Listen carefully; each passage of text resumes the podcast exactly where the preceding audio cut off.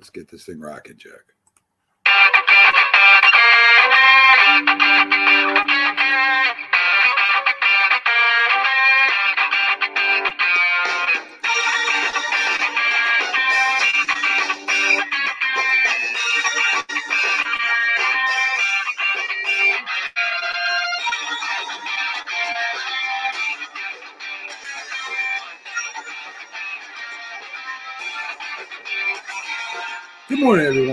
Welcome to the Mac and Jack Sports Show as we're on live Thursday through Sunday, 8 to 10 a.m. This is our Friday edition as we're on live YouTube, Roku TV, and Facebook. I'm your host, Mac, with your co host, legendary boxing Hall of Fame writer himself, Jack Hirsch. As we're going to update you on a lot of a lot of the things that have been going on in this week in sports. We'll review, preview some of this weekend's action and our guest today will be our NFL analyst, former NFL star Byron Williams. We'll have Keith Engle from TGI Sports Talk on, and we'll also have the Philly Sports Guy, as we do every Friday, Jack. That's our three steady guests that always end up coming in and sh- sharing their knowledge and their education and everything else with us.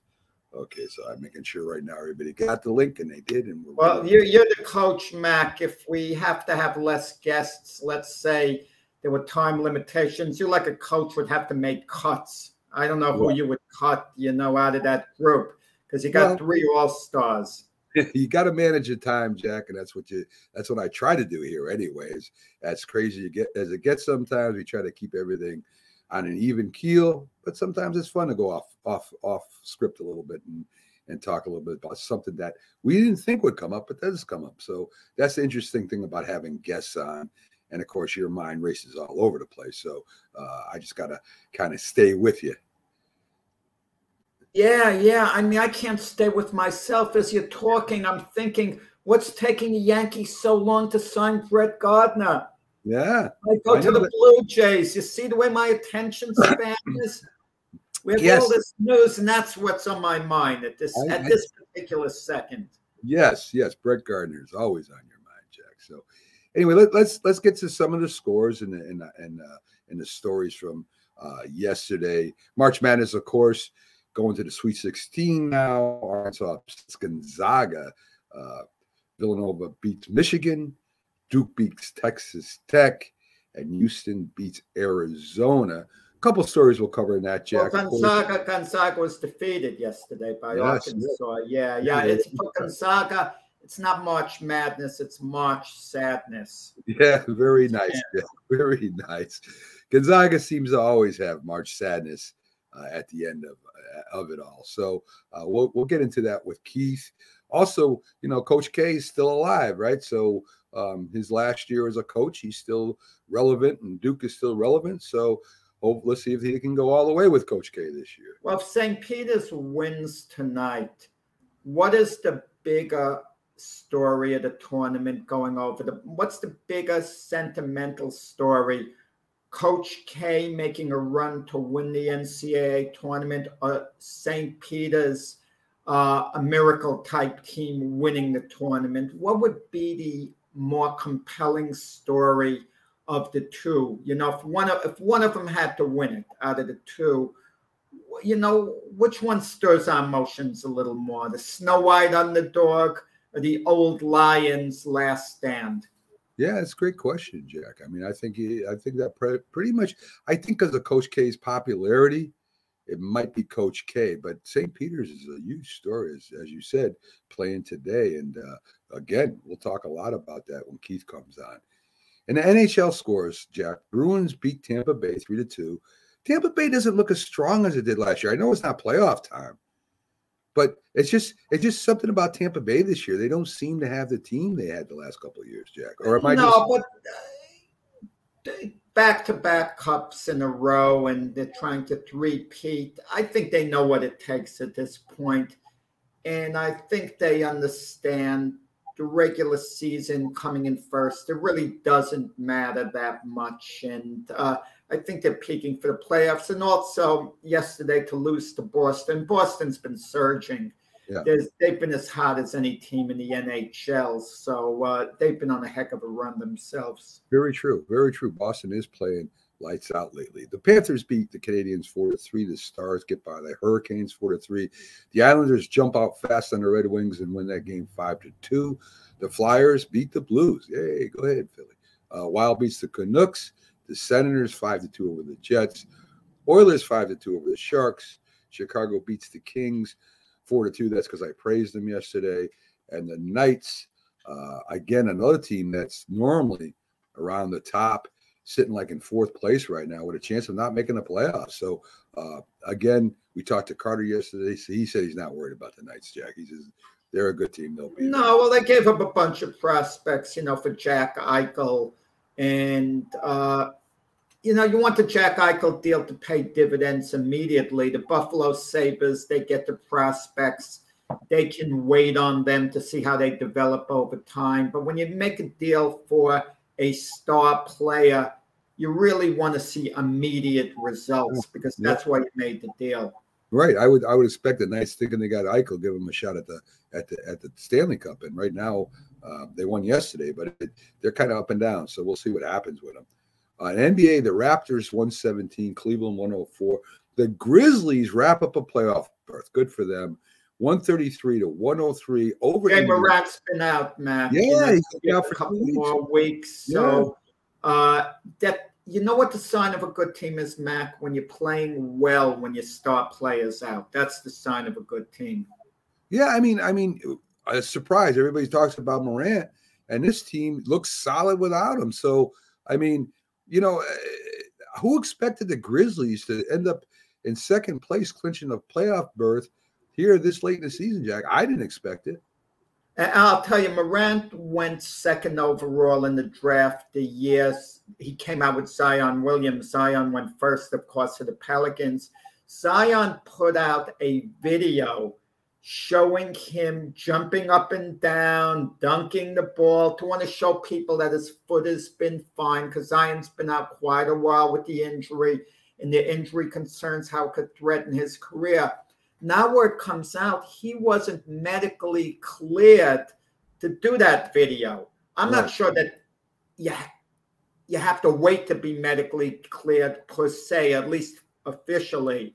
Okay but maybe Zion was a little too overly enthusiastic, or maybe that's a good thing, showing he wants to get back in action.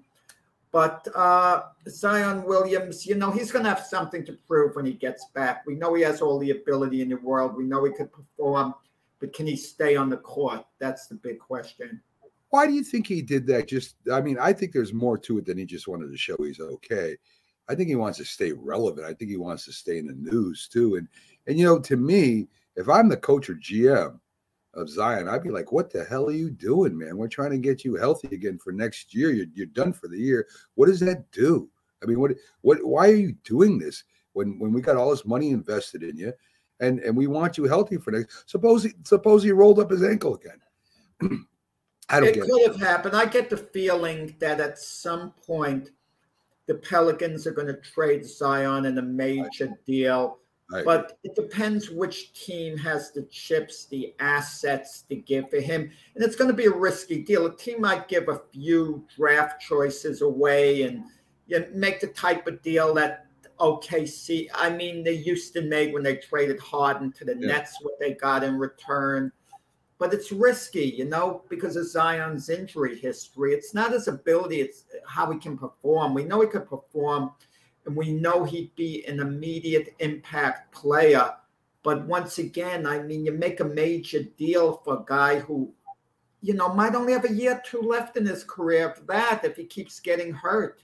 So, what would you, you know, what would you do? What would you do, Jack? If you were a GM, say you're a GM of, uh, the, let me give you uh, the Timberwolves, and the Timber and and and uh, the Pelicans come to you and they say, you know, Timberwolves got a good young team we'll give you Zion Williams for maybe a player or two or maybe a couple draft picks. I mean, would you make that deal right now?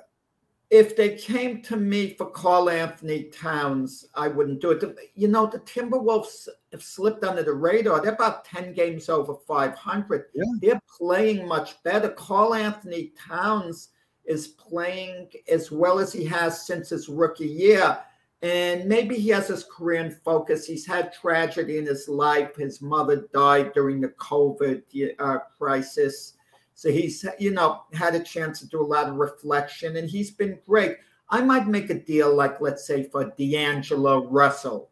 Okay. You know, if I'm the Timberwolves, trade D'Angelo Russell, try to get Zion. I don't think you'd get him one for one, but maybe a couple of number one picks. I would roll the dice when it came to Zion because I'll tell you, a healthy Zion Williamson is potentially one of the top five players in the league, more than potentially. Let me say straight up if he's 100% healthy, I say Zion Williamson is one of the top five players in the NBA or, or will be, you know, or, or is on the brink of it. You know, I would put him up there with Luka, maybe even ahead of Luka. I put him maybe even ahead of, you know, uh, wow. I don't want to start listing the names, but I don't think there are five players better than Zion if Zion has it all together and all cylinders are running.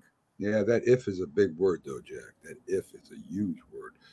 The Bucks without the Greek freak, uh, Giannis, without Middleton, beat the Wizards 114 to 102. I think they both could have played Jack if they had to, but why, right? I mean, you, you know you're in the playoffs right now. This is where you start resting players with even minor injuries to make sure they're healed uh, best you can. So even without him, it doesn't matter. They still beat the Wizards, which you know isn't a huge accomplishment, but it's something, right? I think Milwaukee's the happiest team in the NBA. There's no turmoil. Giannis has been unbelievable. Giannis likes seeking out fans, you know, at courtside and walking over to them and talking, having his photo taken. It's a relaxed atmosphere. Yeah. You know, Jrue Holiday, Middleton. I mean, they're not stars per se, but they're a great supporting cast. Yeah. Yeah. You know, and, and Giannis doesn't have an ego that has to say, "Oh, I'm the best player in the NBA." I mean, I asked him not that long ago who he thought was the best player in the NBA. NBA he says, "Oh, I think it's Kevin Durant." Yeah. And Giannis doesn't even care whether you rate him in the top ten. He just loves playing basketball, and he loves the city of Milwaukee. Yeah, it's a phenomenal story. And the Bucks have been they haven't been lights out. They've been playing well, but not lights out. You know the team that intrigues me? They've been far and away the best team in the NBA this year, the Phoenix Suns. When you suffer the type of loss they did last year in the finals, you're up to nothing in the finals. You lose four in a row. That could carry over to the next year and deflate you. But they've come back strong, and Chris Paul. It's been now weeks, and they've played excellently in Chris Paul's absence. Yeah. Now Chris Paul is going to be coming back. He's going to be there for the playoffs. And Phoenix, you kind of wonder they're going to hit a bump. Are the other teams going to catch catch up to them come playoff time? Because they've been the best team, you know, throughout the year, clearly. And all they have to do is keep playing the way they have and not slip. And they're going to win the NBA championship. But of course, mm-hmm. easier said than done. Well, I mean, they wrapped up number one seed yesterday, beating Denver 140 to 130. but I think the West, believe it or not, this year, Jack, and it's been changing, is weaker than the East. I think there's three or four teams in the East that could go and win the championship.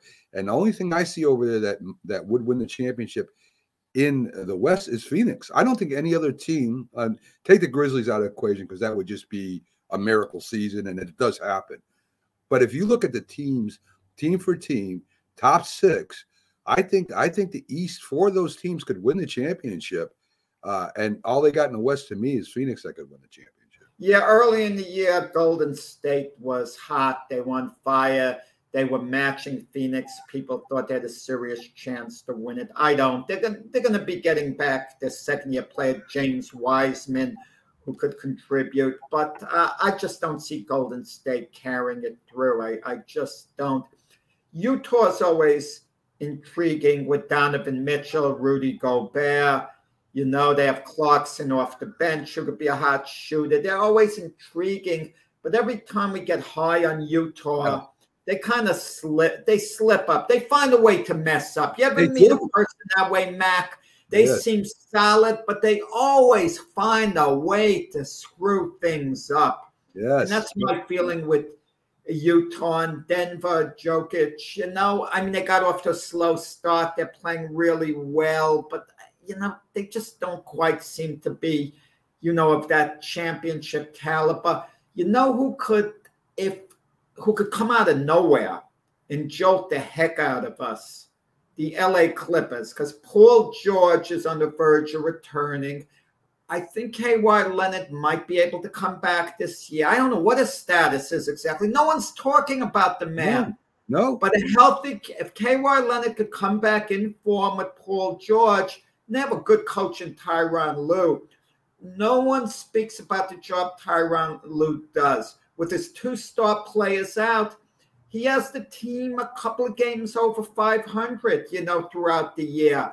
He has them competitive, representative. I mean, that's what I call a good coaching job. I agree. I agree, Chuck. I agree with you 100% on that. Um, uh, we talked about the Pelicans. The Pelicans did beat the Bulls 126 to 109. I'm starting to lose faith in the Bulls, Jack. I'm starting to lose faith in them. They can't beat the big teams now. The Pelicans just beat them, but when they play contenders or, or playoff teams, they don't win. I mean, they'll beat up for the most part the the, the teams underneath them.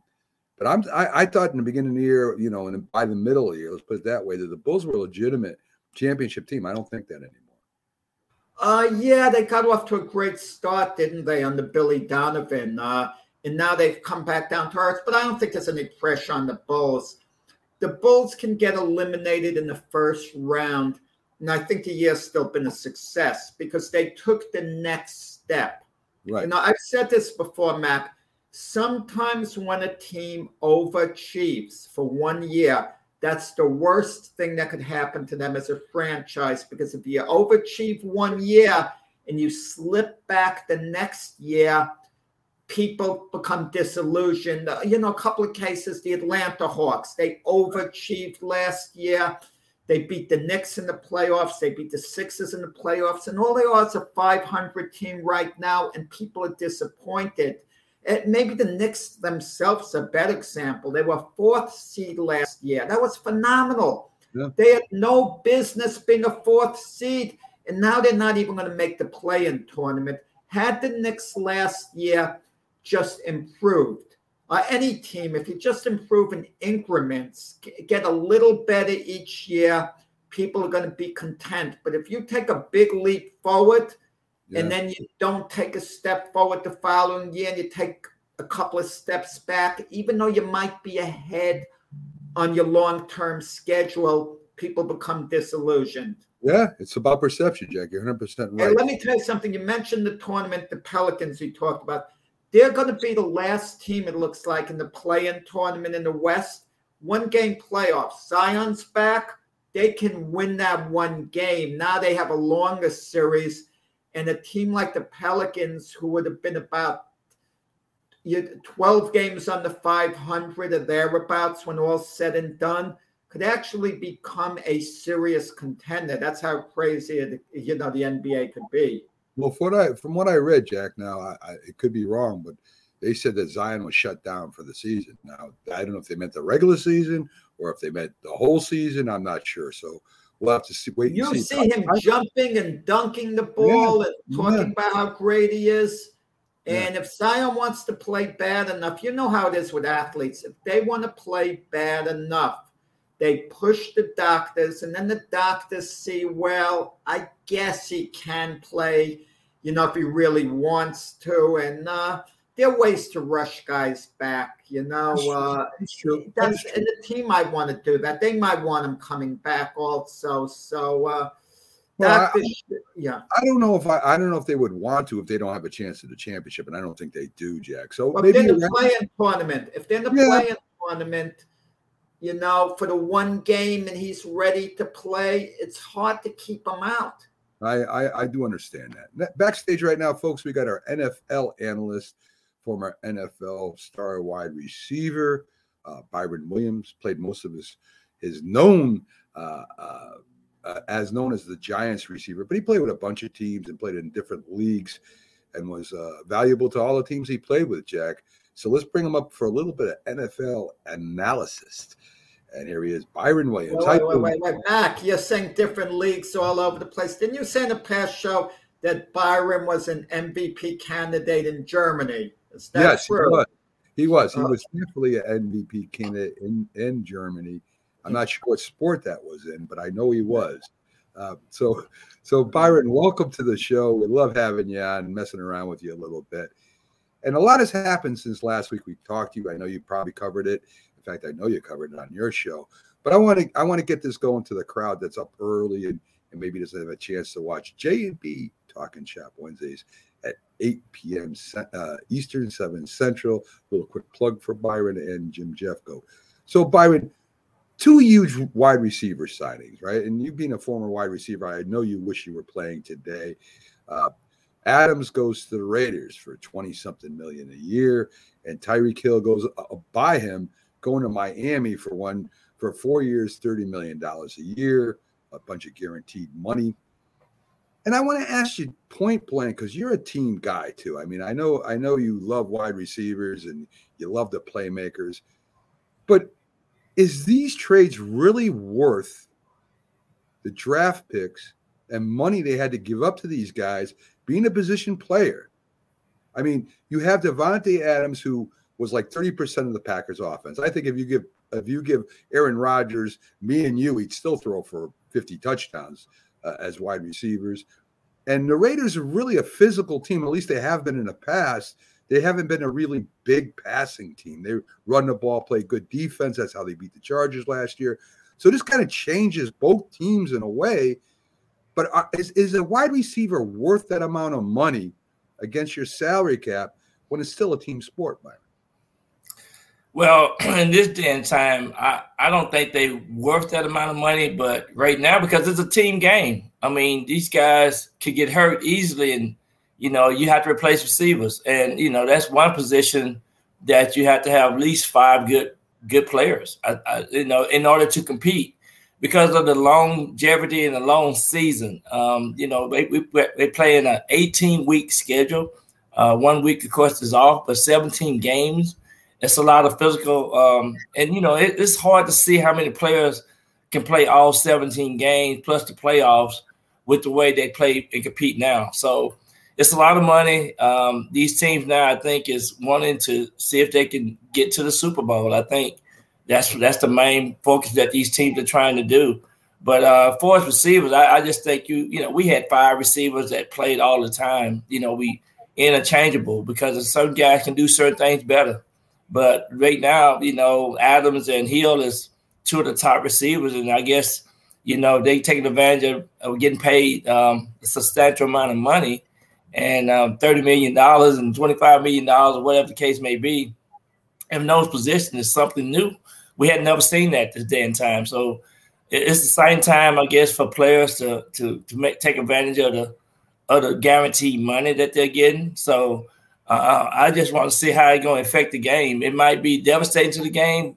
Then on the flip side, if these players can stay healthy, it'll be a big plus for the teams they're going to. Now, Byron, I'm going to pose a question. I never thought of this before. It just popped into my head now.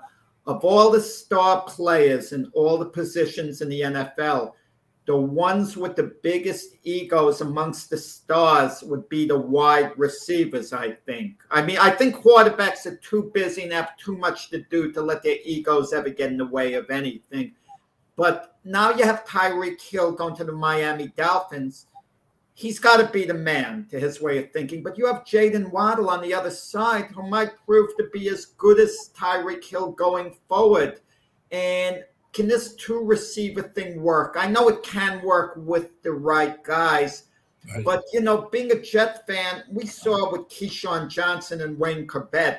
Key, Keyshawn Johnson was about the most selfish guy you could see. He had to be the guy putting his teammate down. And how's Tyreek Hill going to feel if he can't do everything he wants? Is he going to be a negative on the team? He doesn't have Patrick Mahomes thrown him thrown to him now. He has Tua who might be pretty good next year, but we don't know. So, what might play out? What's the worst case scenario ego wise there? in my opinion, I think the worst case scenario. I hope he can be a team player because I he, you can see from time to time that he's he's selfish.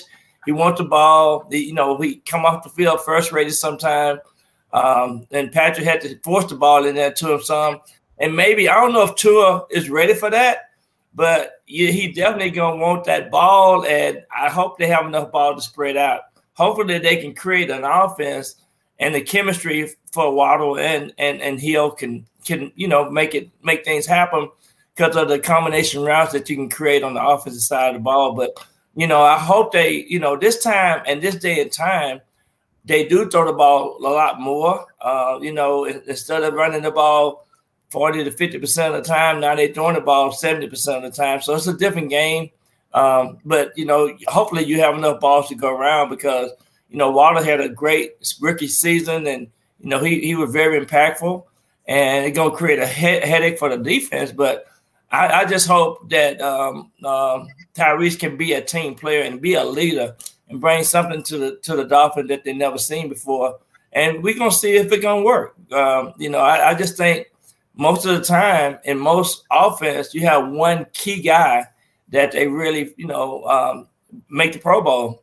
Only ever do you see both receivers make the Pro Bowl or have, um, you know, uh, Tyrese had 111 receptions last year, almost 30, what 1,300 yards and nine touchdowns, and and I just think um, you know, maybe the maybe the new coach uh, can Mike can do something that's exciting for the for the offensive side of the ball. But you know, it's gonna be it's gonna be a challenge for them to create something that's gonna be special.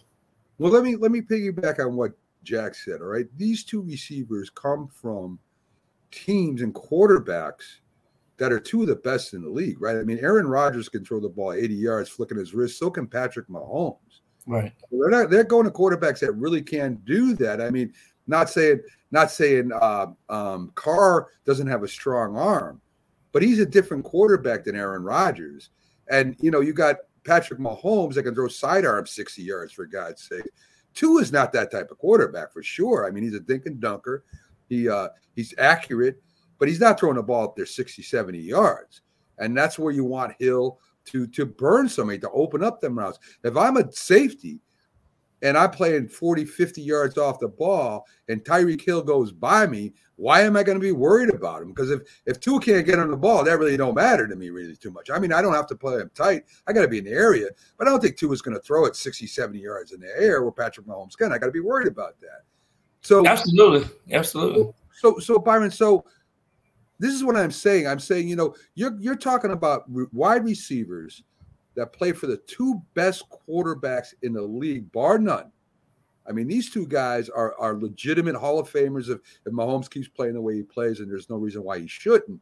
Right. They got two strongest arms. They extend plays. I mean, and the, and the surfaces are a lot different, and the weather's a lot different. I mean, how do we know that these receivers are going to have the same success you got Hill going down playing in humidity, uh, natural grass. Uh, late in the season, he's going to be sweating. He's not going to be playing on that artificial kind of grass he does in Kansas City where he can use his speed. I mean, right. they may, they may just be good receivers and not great receivers, Byron.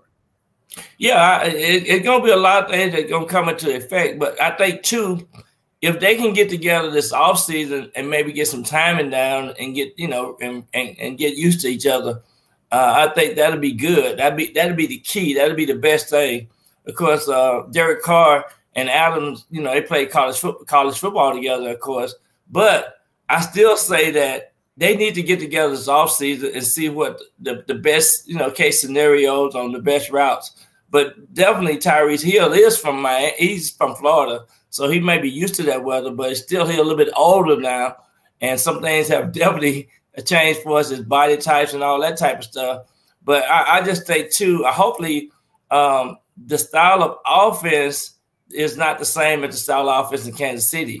So they're gonna have to make some adjustments. And I think if they if they work together this offseason, this and this is where you win your championship in the offseason, and they get get a lot of you know reps down and get to know each other and know some of the best moves that uh, that they see on the football field then I think they can take advantage of that if they can get together in this offseason. Well, Tua had a cannon of an arm when he was at Alabama. So uh, the thought that he can't throw, he could zip the ball in. I think what's going to be extra important is the leadership thing. This is Tua's third year. I think Tua's going to have to show he's the guy in the huddle, not take anything from anyone, that he's the boss.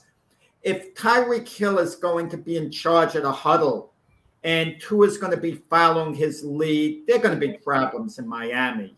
I think right what are Tua's leadership qualities? He seems like a quiet guy, but we don't really know. We haven't been around him. And I think that's the big test. And he also has Teddy Bridgewater looking over his shoulder. Okay. Because if Tua should slip his, in his performance, you know, I don't think the Dolphins are going to hesitate at some point to bring Bridgewater in. And this is Bridgewater's 16. He won't be the long term answer. But once Bridgewater takes over for Tua, it's basically over for Tua in Miami. Then it just becomes a matter of time. And then the whole team is messed up. Yeah, exactly. And if I was Tua, I'd be excited because I, I, you know, they don't put some weapons around me now that I shouldn't have no excuses. I can showcase, showcase my talent and what I can do.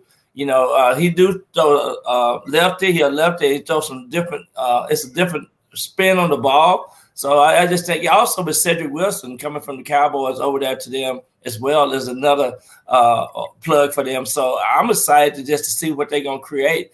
And uh, you know they got a smart coach. Uh, the coach that they they hired probably one of the smart elite coaches in the business. So I'm I'm just excited to see what what's gonna happen in Miami.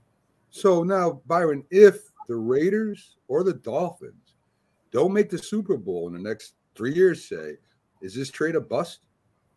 It will really it will be a, considered a bust because right now that's what that's what they're trying to do. They're trying to position themselves to go to the Super Bowl in the next two to three years. Exactly. You know, everybody trying to use the same model that the Rams used last year. You know, the, to to get these free agents, players, uh, players that been in the league, players that's supposed to be dominant, uh, to see if it's gonna really make them put them in that Super Bowl uh, race. That's what they're doing. Guys, this Tyreek Hill deal reminds me a little bit of the OBJ deal. You know, when OBJ went to Cleveland, and he went to Cleveland, and OBJ, you know, his performances started to slip. And then he goes to the Rams, and he has kind of a rebirth, okay? And maybe the difference was you have Matthew Stafford throwing here with the Rams instead of Baker Mayfield. So you kind of wonder with Tyreek Hill, this anything less than Patrick Mahomes, you know, and anyone else virtually is going to be a come down. So it's going to see, you know, let's see how he copes with it, Tyreek Hill. But as you say, Byron, you hope he's mature enough to handle the situation if there's some adversity, because it just takes one Terrell Owens type receiver to cause dissension on the team. And there's a trickle down effect because, I mean, you could vouch for this, I'm sure. Tell us about this there's certain factions in the locker room, right? When there's dissension, some guys support one player, some support the coaching staff, and that's and it's really bad for the team when they're different factions. I think. Yeah, exactly. And I, and I, just think if you can keep positivity in the locker room and and and and and you got a good position coaches and it's a lot of things is in the mix. But one thing that I think is very important, I say this again, is what they can do together during the off season and spend some time together. You know, you you heard of guys going in spending time together uh, in the off season. I, and I think that's the one intangible thing that got to happen with a lot of these teams. These guys need to know each other. They need to feel feel good about some some some position of throwing the ball and where to throw the ball. And of course, it, it's gonna be it's gonna be interesting to see who can you know who can make those big impactful moves that uh, from the offseason uh, things that happen in the offseason. So it's very important that these guys get together during the offseason. And you see old Belichick bringing back defensive backs and sending signing defensive backs. The man is not stupid. The man knows what's going on over there in, in his division. Exactly. And that be another factor, the defensive side and how these defensive back can make these adjustments as well. Because I just I just think you only have one ball. You, you, you got to remember it's only one ball and so you can't throw 10, 10 balls to every every wide receiver that you have or the tight end that you have. So it's going to be a be, key. That, that, might be a new rule change. We may start using two footballs just to make it even. I mean, there's so many changes going around the NFL. It's hard to keep track. I thought, you know, the draft is coming up. Last year, there were five rookie quarterbacks. The one who had the best year, because he had the best team basically, was Mac Jones. Right. But you get the feeling with Mac Jones, his ceiling is went as far as it could go, nearly, which is good. But the others, I mean, how much pressure is there on the second year quarterback? Because the other quarterbacks really didn't quite perform last year up to expectations. And Mac called it to his credit because last year before the draft, Mac just didn't like the quarterback class, and everyone else seemed to like it. And for the time being, at least, Mac is, you know, proven to be right. Yeah, that's and hats off to Matt for doing that. But I, I, I tell you that uh, Mac Jones, um, he went beyond expectation. I was happy that he brought the the New England Patriots back into you know into the competition uh, page for as going to the next level, which they needed. They needed somebody exactly like that. And uh, I'm I, I know Belichick is is and then plus it's depending on the coaches that you have. I think um, that's a factor that people forget. Some of these new coaches, they got a lot to learn, and I just see, you know, we just gonna see if they can bring in some magic. But you know, football is exciting to watch now. It's it's what you what have you done for me lately with these coaches and and how many games that they can win. But this this is gonna be an interesting season just to see how because there's so many different transactions that happened this year, and um, and this probably considered one of the best draft for a pool of talent, of young players. So uh, it's getting excited to watch football now again. You know, Byron. You know, I want to piggyback on what Jack just said because that was going to be one of my questions to you. You're going into a second year. I've heard sophomore slumps. I've heard this is your year. You got to take that step up. I've heard mm-hmm. a lot of different different opinions on this, and a lot I think has to do with the situation you're in, right? So you look at Fields, who plays for Chicago. Chicago is in the midst of changing everything because they, you know, they got they got the new GM, their new their new uh, head coach. You look over at San Francisco. We really don't know what Trey Lance can do. He really didn't play that much last year. We know what Garoppolo can do when healthy. You got Zach Wilson, who is in a rebuilding team. Um, and I mean, I, I, guess you can't put everything wrong with the Jets on Zach Wilson if he has a bad year.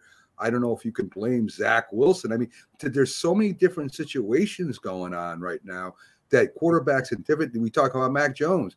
Well, Mac Jones had a good year last year on a very solid team uh, that's you know around 500 anyways the year before, and, mm-hmm. and of course they're going to improve with a with a with a step up at quarterback from what they had the year before. But now Mac Jones comes in and and and you know he's it's his second year. It's a Fields' second year who played quite a bit. It's Zach Wilson who you know had a had had really had a hard year last year under the Jets. I mean, what do you look for as say you're a coach of any one of these quarterbacks? What are you looking for? I mean, can you tell if these quarterbacks are going to make it next year, or do you got to give them a few years to, to develop? I think for one, it, a lot of them did, you know, did good to come in uh, first year player in the National Football League because you have to make that adjustment. And I just think, you know, of course, Zach Wilson got hurt a little bit uh, with the Jets, and Fields was in and out, up and down. You know, um, you know they had some they had some momentum changes with their with their style of play over there in Chicago. But uh, I, I, think you know all of them did well for making the adjustment. Uh, second year quarterbacks, but I, I, do think um, they could put their teams in position to win more games. I think with the players that they put around them for the offensive linemen, the blocking schemes, and things like that. Look at how many sacks they did. did. Look at what what Joe Burrow did in, in, in Cincinnati. You know, he they they they sacked him on eight, ten games, eight and ten times, a couple of games, but he came back and just his the way he the way he brought his minimum uh, capacity and what he did for his leadership and, and, things that they did on the football field was awesome. So I, I think now you got a couple of players, um, second year quarterbacks can do the same thing as Burrow did uh, with with Cincinnati. So Burrow did it in his first year. Justin Herbert did it in his first year, and you know, Justin Burrow had no blocking in his first year. He did get injured, but he performed. And the guy, in you know, last year's crap, Trevor Lawrence, Trey Lance, Justin Fields, Zach Wilson, you know, they didn't perform nearly as well as Justin, you know, as as Burrow did. Yeah, but uh, but you know, yeah, exactly, and and and uh, you know, and Justin Herbert. I mean, Justin. Um, you know, I just think Justin you know, Herbert had a great rookie year himself. You know, his first year. Yeah, yeah, and I, I, just think you got to do with your offensive line, the protection, and, and the style of. of Burrow uh, had no protection his rookie year, and he performed much better. He had none. Oh yeah, it, it, he's he's kind of like he's he's in the class almost by himself. Now I'm thinking if you want to model uh, your quarterback, you have to look at how he came in it and and played the played the game up in Cincinnati. Exactly, I agree with that. So I guess so I guess I guess Byron, uh, if you look at it just look at it and, and absorb everything that happened. You know, Burrows, if he don't get hurt, is going to be a great quarterback. You know, Herbert, if he doesn't get hurt, is going to be a great quarterback. And these other quarterbacks are still iffy to me. They're still iffy. Even Lawrence is still iffy to me because he had his problems. So we know off the rookie years that these two quarterbacks are going to be great. I don't right. think we know that of any of the quarterbacks last year if they're going to be great. They might become very good quarterbacks, and maybe something happens where they become great. But the tea leaves don't say that. If you really look at what happened last year, it don't say that because even with the great year Mac Jones supposedly had, which I don't think was great, I think was good. Um, right. He really didn't take the team like Burrows did or Herbert did in their first year and put it on his back and win the game. So right now, Mac Jones can't do that. We know that right now. So to me, what's going to happen this this year, Byron. And, it's, and some of it's going to be the quarterback's fault, and some isn't. If these players don't step up to the plate, these second year quarterbacks, and start putting their team on the back at least a few games and win them because of their determination, let's put it that way, or leadership. I don't think they're going to be. I don't. I don't think they're going to be in the same class as these other two quarterbacks. Yeah, I, agree with that. I, I agree, and I, I, just think too that the style of offense again that they, they these Amen. guys are playing, along with the offensive line for its protection. Uh, but yeah, you're you're absolutely right. I, they they they are going to be second year players. They're going to be tested this year to see if they can get to the epsilon for the the competitive part of what quarterback should be in the National Football League. Agreed. Well, you talk about quarterbacks. The draft is going to be interesting. New Orleans is probably going to draft a quarterback, understandably so, because Jameis Winston is would probably be the starter right now. So they're looking to draft. But the Steelers intriguing. Reportedly, you know, Mike Tomlin is looking at Malik Willis very, very carefully. And he just got Mitch Trubisky as Mason Rudolph and Dwayne Haskins. You know, Dwayne Haskins would probably go in that scenario where they would move on from Mason Rudolph. But it's very interesting because I'm sure Mitch Trubisky wasn't going to the Steelers unless he thought there was a good chance he could be their long term starter. And now Tomlin would draft a quarterback. I wonder, do you think he would have told Mitch Trubisky we're possibly looking to draft a quarterback in the first round? I think, I think yes. I think they, they probably should have told him that, and um, and he should expect that because you know it's still a question mark on what he can do for us, uh, being able to uh, take the team to the next level. I think what he did in Chicago, but also I think him getting on a whole different team and no new environment will help him as well. So I'm excited for Mitch because I think he's he, he's he's the player that can really bring some new are you uh, excited for him if Tomlin drafts a quarterback in the first round? How excited can you be for him? You got to have two good quarterbacks. I, I agree with that concept. That's one thing but, about but, the NFL. But how many? Don't put emphasis on backups that are very important. But if they're drafting Malik Willis, it's not for him to be a backup the next few years. They're looking to start him by the second season. Yeah, exactly. I, I, agree with that. But but you still have to, you know, you can't put the first year players are still the first year players. I mean, how many guys have came in and really made the impact for his quarterback? You you you have one or two guys every year. But maybe it's two two of the three, two of the five quarterbacks coming out in this draft. They could probably come in and do that. You Don't still got to have that adjustment. Trey Lance, same way. They they they had to take their time with these guys. Some guys ain't quite ready yet.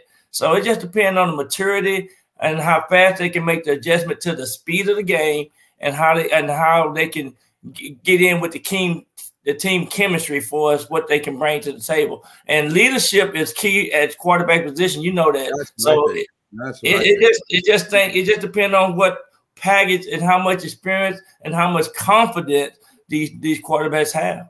Let me tell you who guys, you know who I'm getting disgusted with? Pete Carroll. He keeps saying Colin Kaepernick deserves another chance. Well, then give him a darn chance. Okay? Who does he have? Drew Lock and Jacob Eason as his backup? I got the drink on that. Know Colin Kaepernick's been off five years, might be highly overrated, is what he could contribute at this point, but I could guarantee he'll contribute more than Jacob Eason as a backup at the very least. So stop saying that over and over and over. That's but you know what, Pete Carroll, he's in position to give him the chance. So shut up, Peter. Do it. Right, and, and you're exactly right. But I think too, when you are sitting out of the league, the game, two, three, four, five years, you ain't the same. I don't care who you are.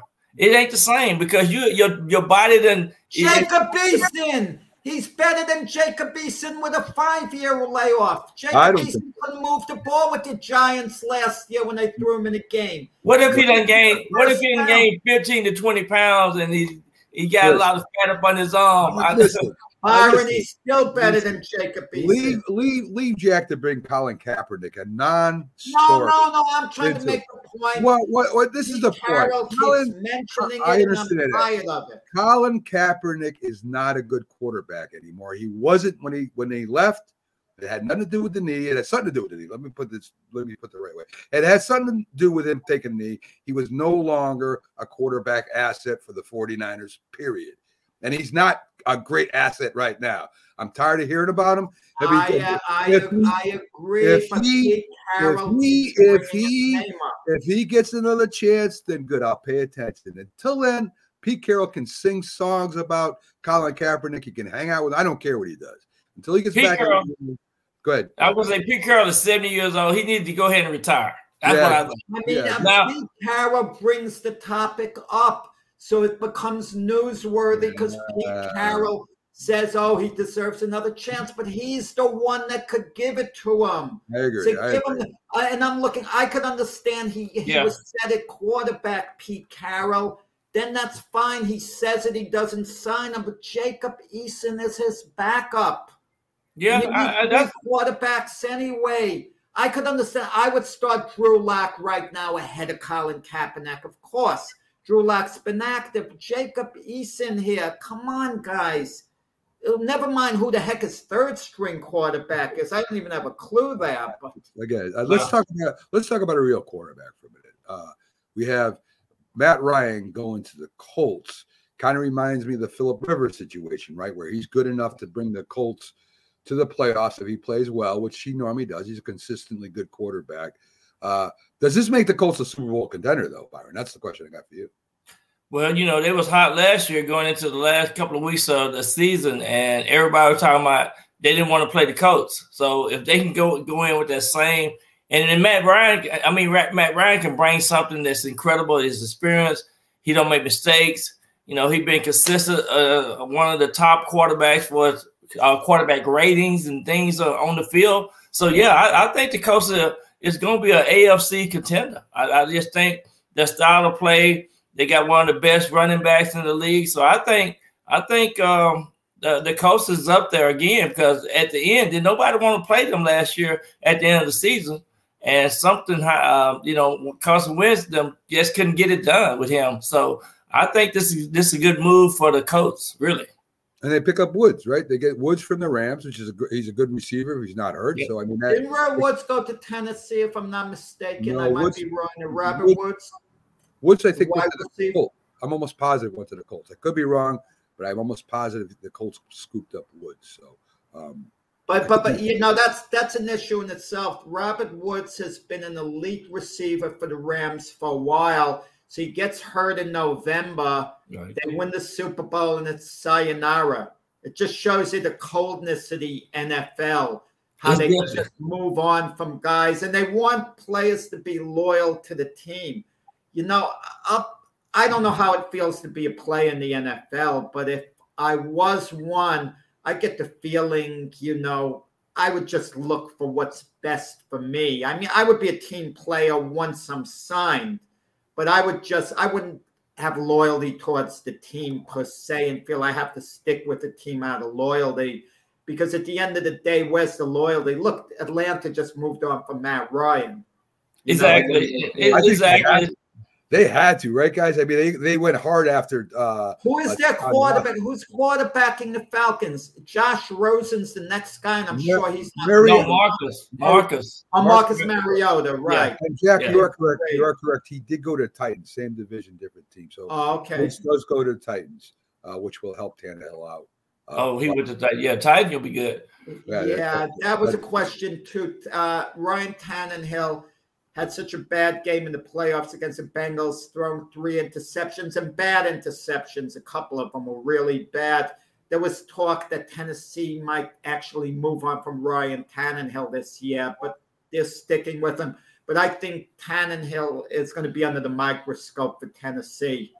I, I think so too as well. I, I think I think that's one that's one team that might look for another quarterback. Yeah, who knows? Maybe uh, Baker will end up at Tennessee and and and right the wrongs over there.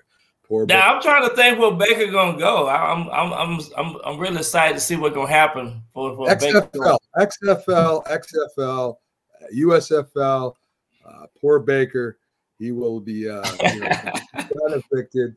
Um, oh man, I know, poor Baker. Known for his commercials. Jacob Eason, the backup for the Seattle well, Seahawks. I want to say this though, Jack. That's why you don't wear your ego on your sleeve because the NFL don't care. You got to get, you got to have some tough skin to play in the NFL because you can wake up today and, and tomorrow be a whole different new team yeah. that you have to go to and adjust to. So you're only good as your last play. I don't care who you are, uh, yeah. but you know they only loyal to the quarterbacks. No, I understand with the salary cap, it becomes harder to be loyal. I, I understand that. But what I sometimes don't understand, if one team wants a guy enough that they're willing to pay him X amount, how come the same team that guy's been on for years doesn't want him the same way to pay him a similar amount of money to keep him? That's what I sometimes don't understand. It just can't do it with that salary cap. That just I, that's just the way I, it is. I didn't understand the question, but anyway, uh, you know that, that was kind of that was kind of jumbled up. See, you but, you getting a, you getting a re- relief pitcher and all that mixed up with that football. Yeah. Let me let me tell you, I thought of you guys. I was looking at a newspaper a few days ago in my Miami paper, and it talked about Teddy Bridgewater being the relief pitcher for Tua. Okay, they use the exact words, and I felt vindicated completely after you guys laughed at it because that's what Teddy Bridgewater is. He's warming up in the bullpen. You, you should have coined, in there, loosening you up. You should have coined that phrase, Jack. You maybe you made a couple dollars. I like that phrase. Yeah, and I, I, and I like that long snapper too as well. Yes, yes, the long snapper, very important position in football. Hardest position in the NFL to get guys to dig someone up, a long, an effective long snapper. Yes. We take these guys for granted, but if they screw up a long snap, they can mess up a game for a team. Sure. Yeah, they, they're the most consistent players on the team for sure. Yes, sir. So, uh, Byron, again, as always, thanks for coming in Friday and, and going over the NFL news with us. We enjoy having you. Check out Byron Williams with Jim Jeffcoat every Wednesday, 8 p.m. Eastern, 7 Central on J&B Talking Shop, where they break down all the NFL, the Cowboys, the Giants, and even throw in some other sports there as they uh, give you their opinions as former great players in the NFL and players in sports, which you really don't get anywhere else. I mean, you don't get that a lot of that uh, that kind of experience and talk on a lot of shows, like me and Jack, where we just kind of. Well, I no, I gotta say the difference between Byron and Jim is Byron is more of a disciplinarian. I could tell I like that. Jim really isn't. He's lackadaisical. Case in point, uh, Cincinnati Bengal kicker. He's wow. watching a halftime show with another player. And yeah. I say to Jim, he should be suspended the first game of the next season without pay Jim is saying, well, they're young men. You got to let them grow. You got to this, that. He, he's watching the halftime show during the Super Bowl rather than being in the locker room. Keep And what up. about the position coach? Did he report it to the head coach? I Yeah, would deal with him as well. That's ridiculous. really ridiculous. Uh, you're playing the Super Bowl game, and they say Jim says, "Well, he's only a kicker." Well, what about when Sean Payton tried that onside kick in the Super Bowl with the Saints and the Colts? Can you imagine the same kicker had been watching the halftime show during that time, and they're looking for him planning the onside kick? I mean, ridiculous. Well, I'm glad you straightened him out because he's getting a little bit better on the show. I tell you that.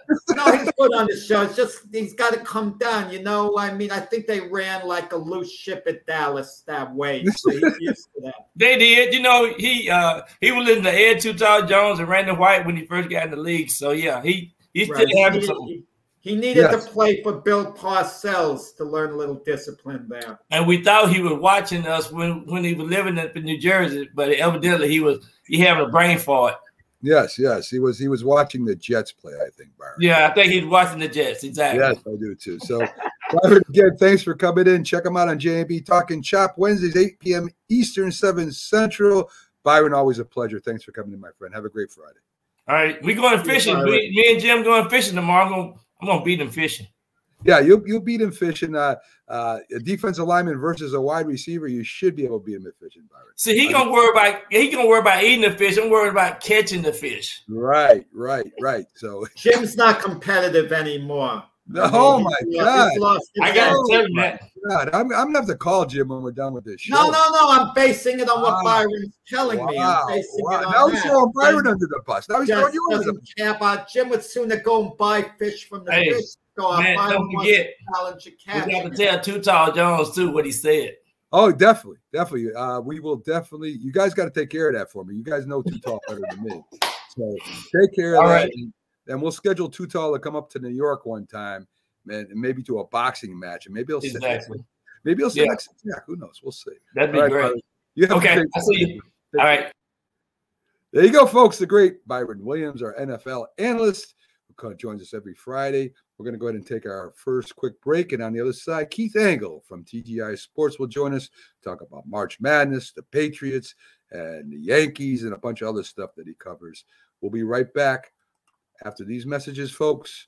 So please uh, stick with us.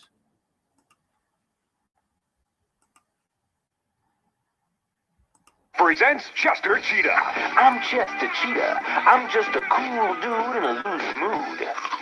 Until I see those Cheetos. Then my cool turns to drool. My style and ease surrender to my urge for the snack that goes crunch. It's not easy being cheesy. Cheetos cheese flavored snack. Cheese that goes crunch. If you served honorably in our nation's armed forces and you're looking for a way to continue serving your fellow veterans in your community, then join AMVETS. Each year, AMVETS members volunteer millions of hours at VA healthcare facilities from coast to coast, helping to improve the lives of their fellow veterans through the VA Voluntary Services Program. AMVETS posts and departments also participate in a wide variety of community service projects, ranging from Americanism in our schools to supporting the Special Olympics and Boy Scouts of America. If you no longer wear the uniform today, you can still serve through the AMVETS by joining today at amvets.org. McDonald's is our kind of place. It's such a happy place. Happy place. A clean and happy place. McDonald's is our kind of place. It's such a happy place. McDonald's is our kind of place. Your kind of place. McDonald's believes in getting food to your kids before they get to each other. Such good food, too. McDonald's famous French fries, triple thick creamy shakes, lean beefy cheeseburgers and hamburgers, icy cold soft drinks. And here's a plus spill proof lids on all beverages. Another plus napkins that are big as a bib. Quality, cleanliness, extra care service. That's McDonald's. A total value that's unmatched anywhere. McDonald's is our kind of place. It's such a happy place. McDonald's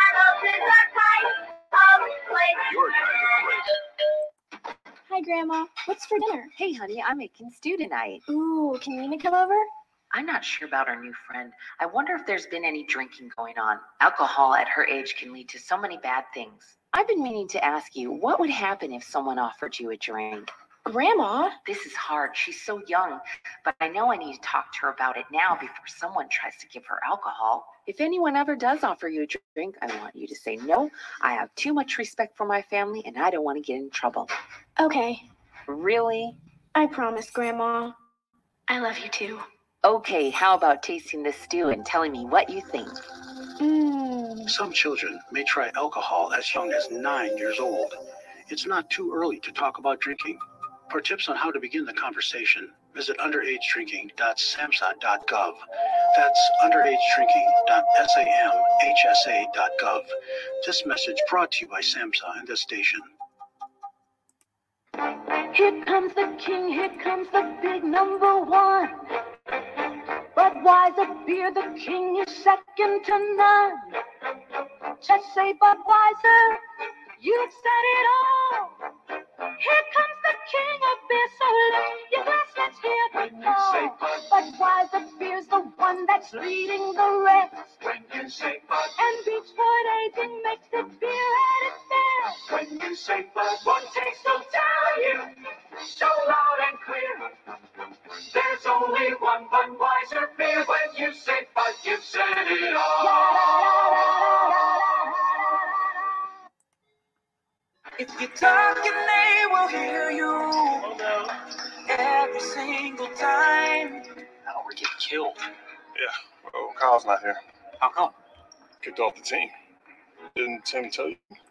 Kyle and some other kids got caught drinking beer in the park a couple of nights ago. Really? Yeah. Zero tolerance.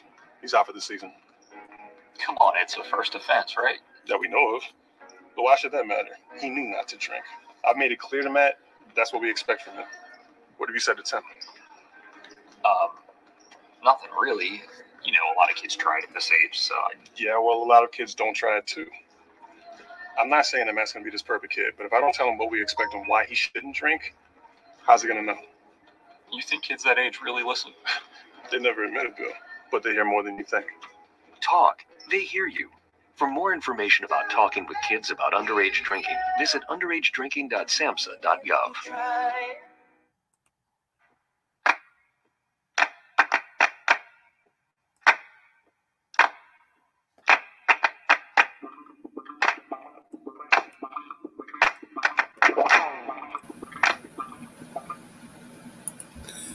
This is a presentation of Northeast Streaming Sports. Good morning. You're listening to the Mac and Jack Sports Show on Northeast Streaming Sports.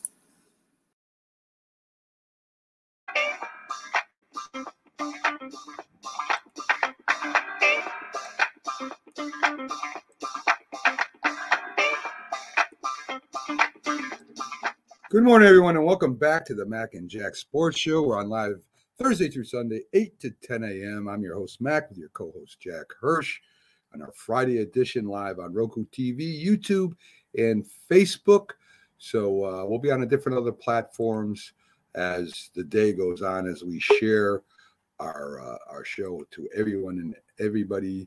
And, uh, you know, that's what we do here anyway, Jack. We try to get our show out there on multiple platforms. We'll, later, we'll be on uh, iHeartRadio, Spotify, and also on um, Pandora, iTunes, about six other uh, audio platforms. That way, if you do miss any of the shows during the week, you can listen to us on any of those audios as we continue to update you in the world of sports. And backstage right now, Jack, we have uh, one of our favorite guests to come in every Friday. We have Keith Engle um, from TGI Sports. Uh, a great show, great host, does a lot of great things over there at TGI Sports, including the College Huddle, and he's all over college basketball. And of course, that's what we're going to start him off with because that's the biggest news. Uh, good morning, Keith. How you doing? Good morning, guys. How are you? We're doing great, doing great. Well, Um, Keith has gotten two of his big wishes recently the Brian Hoy extension and the Yankees moving on from Gary Sanchez. He's got Yes. those two out of the way. I'm living large over here. I can tell you that. Yes. Yes, you are. Large as that microphone behind you, Keith. So we're uh, we're, we're we're of course we're going to the Sweet 16 uh, games yesterday. Very interesting. Gonzaga gets upset. Uh, uh, again, they don't get to the national championship or win it. And a question for you, Keith. I, I don't think it matters that much, but if Gonzaga keeps getting to, you know, certain certain uh, marks during the uh, NCAA tournament of March Madness and doesn't win it, do you think it affects their program negatively, or or do you think them just getting there keeps their program pretty solid? Yeah, I think given you know the league that they play in and whatnot, getting to the Sweet 16 and and heck, they've been past that most years. Uh, the last six or seven, they've been in the Elite Eight more often than not. In the Final Four, you know, three times I think in the last uh, since 2017. I don't think it hurts the program. It, it it hurts their you know like Mark Few's legacy if he doesn't win. But remember, their coaches as great as Dean Smith went decades before they won national championships. So this is it's not like this is a unique thing.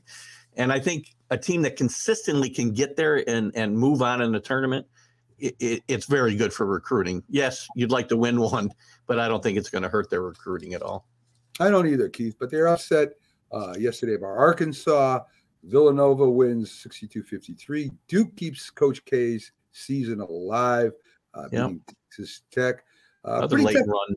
They're pretty tough bunch of kids, right? I mean, they, they're not, they're maybe not the most talented team he's ever had, but they really got a lot of heart over there.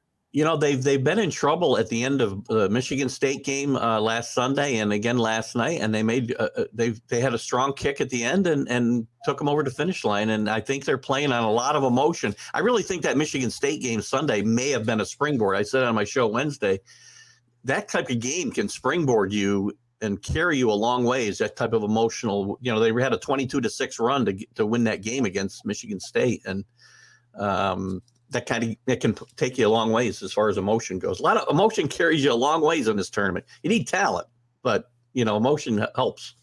Yeah, definitely. It definitely does in any sport. You know, the, the Gonzaga game was kind of frustrating to me because it seemed they were straining to catch up all game. They shot very poorly, but as the game's winding down and they need three point shots, uh, they take the ball to the basket. And you only take the ball to the basket in that situation if the other team's going to give you a quick two and then you could go for an immediate steal and then foul if you don't get it. That's the only way it makes sense. But they take the ball to the basket and shots would be blocked, they'd be Yeah. off balance. It just made no sense, you know, the way they were executing at the end of the game. This this was an interesting game for me, and I liked Arkansas, and I've got a I actually have a futures bet that's going to pay a nice amount of money if Arkansas wins this tournament.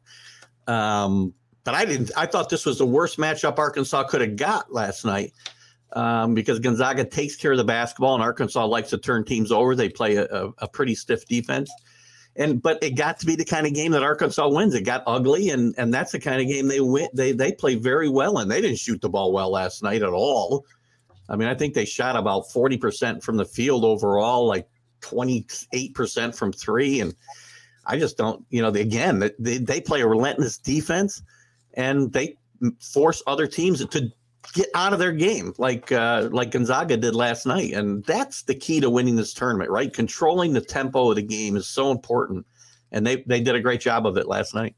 Speaking of which, uh, Houston beats Arizona. A lot of people. Another great, Right? Another great point. Houston controlled the tempo of the game, and Arizona was out of their their element. And uh, I've I've been kind of deriding Houston as being a bit of a fraud. The computers all loved them, you know, and and these advanced analytics and stuff that people love to get into today. I love them, and I thought the eye test said they were overrated. And I'm wrong because you know Kelvin Sampson's done a great job with this team. They're they're looking to go to their second Final Four now in two years um, and just a tremendous job rebuilding this Houston team that's had a pretty good tradition, but you know had been down for quite a few years before Sampson got there. So great job uh, out of You know, the NCAA tournament might be the cruelest tournament in sports because every everything is one and done. You talk about the NBA play-in tournament. Teams don't want to be in the play-in; they want to be in the playoffs because anything could happen in one game. And that's what's happening in the NCAA tournament. It doesn't necessarily reflect the best team, just one bad shooting game and you're going home.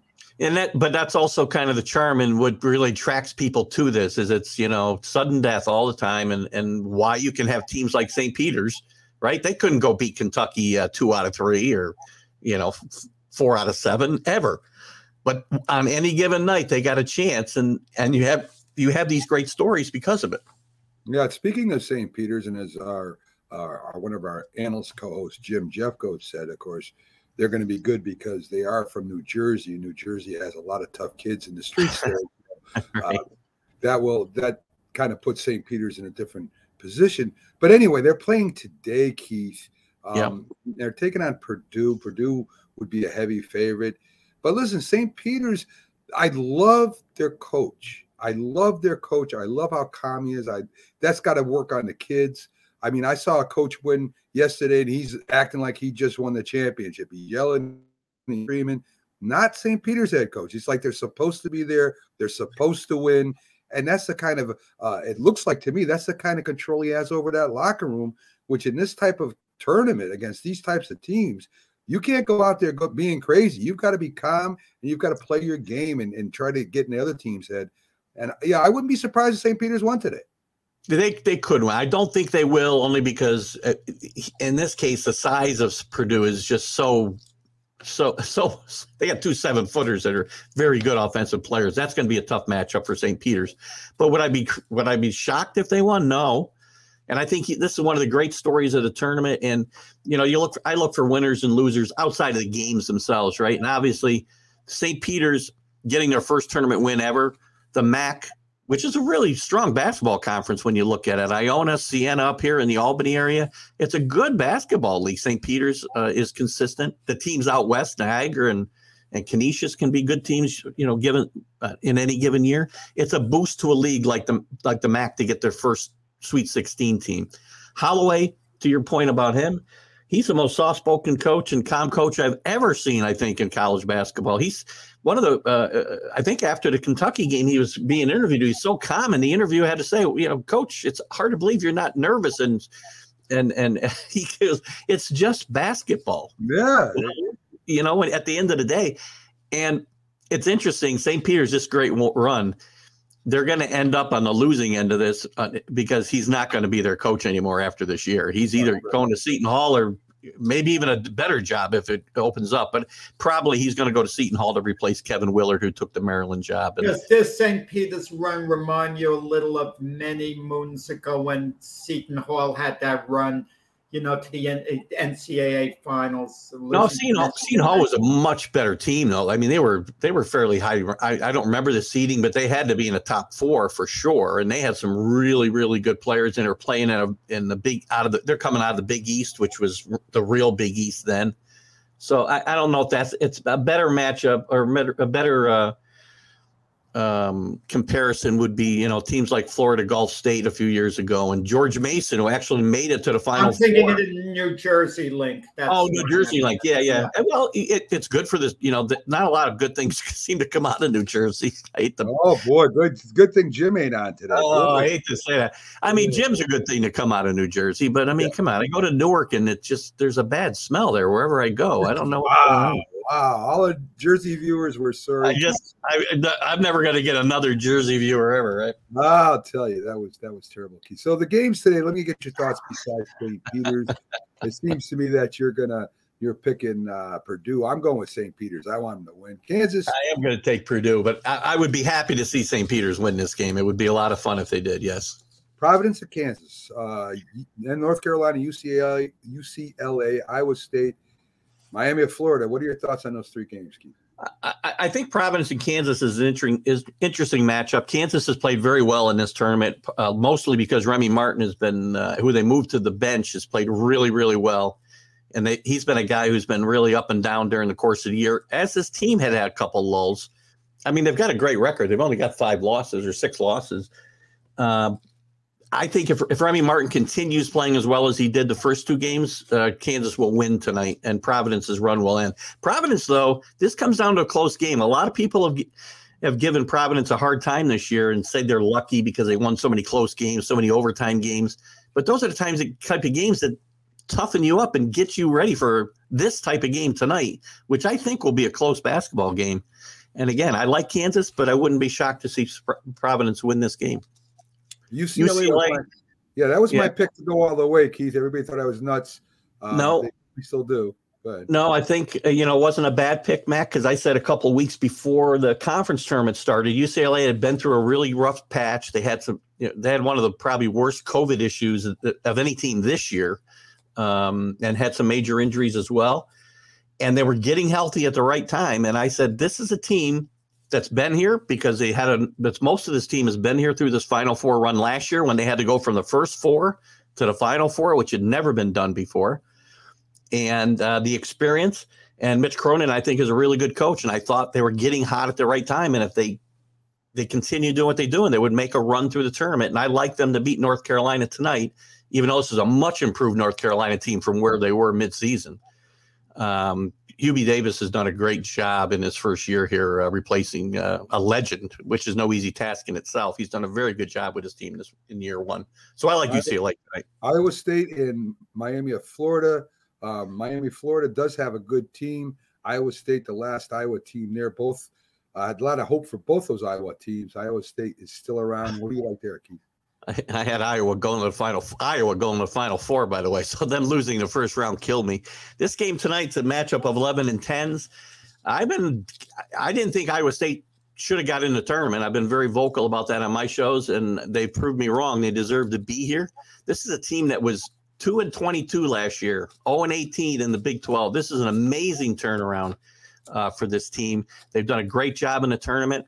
But I got a feeling about this Miami team, and it's not just because I have my uh, U hat here behind me, but Jim Larrañaga has done a great job with his team. They take great care of the basketball. They have little trouble, like uh, some teams do in this tournament, still getting a ball in a basket from time to time.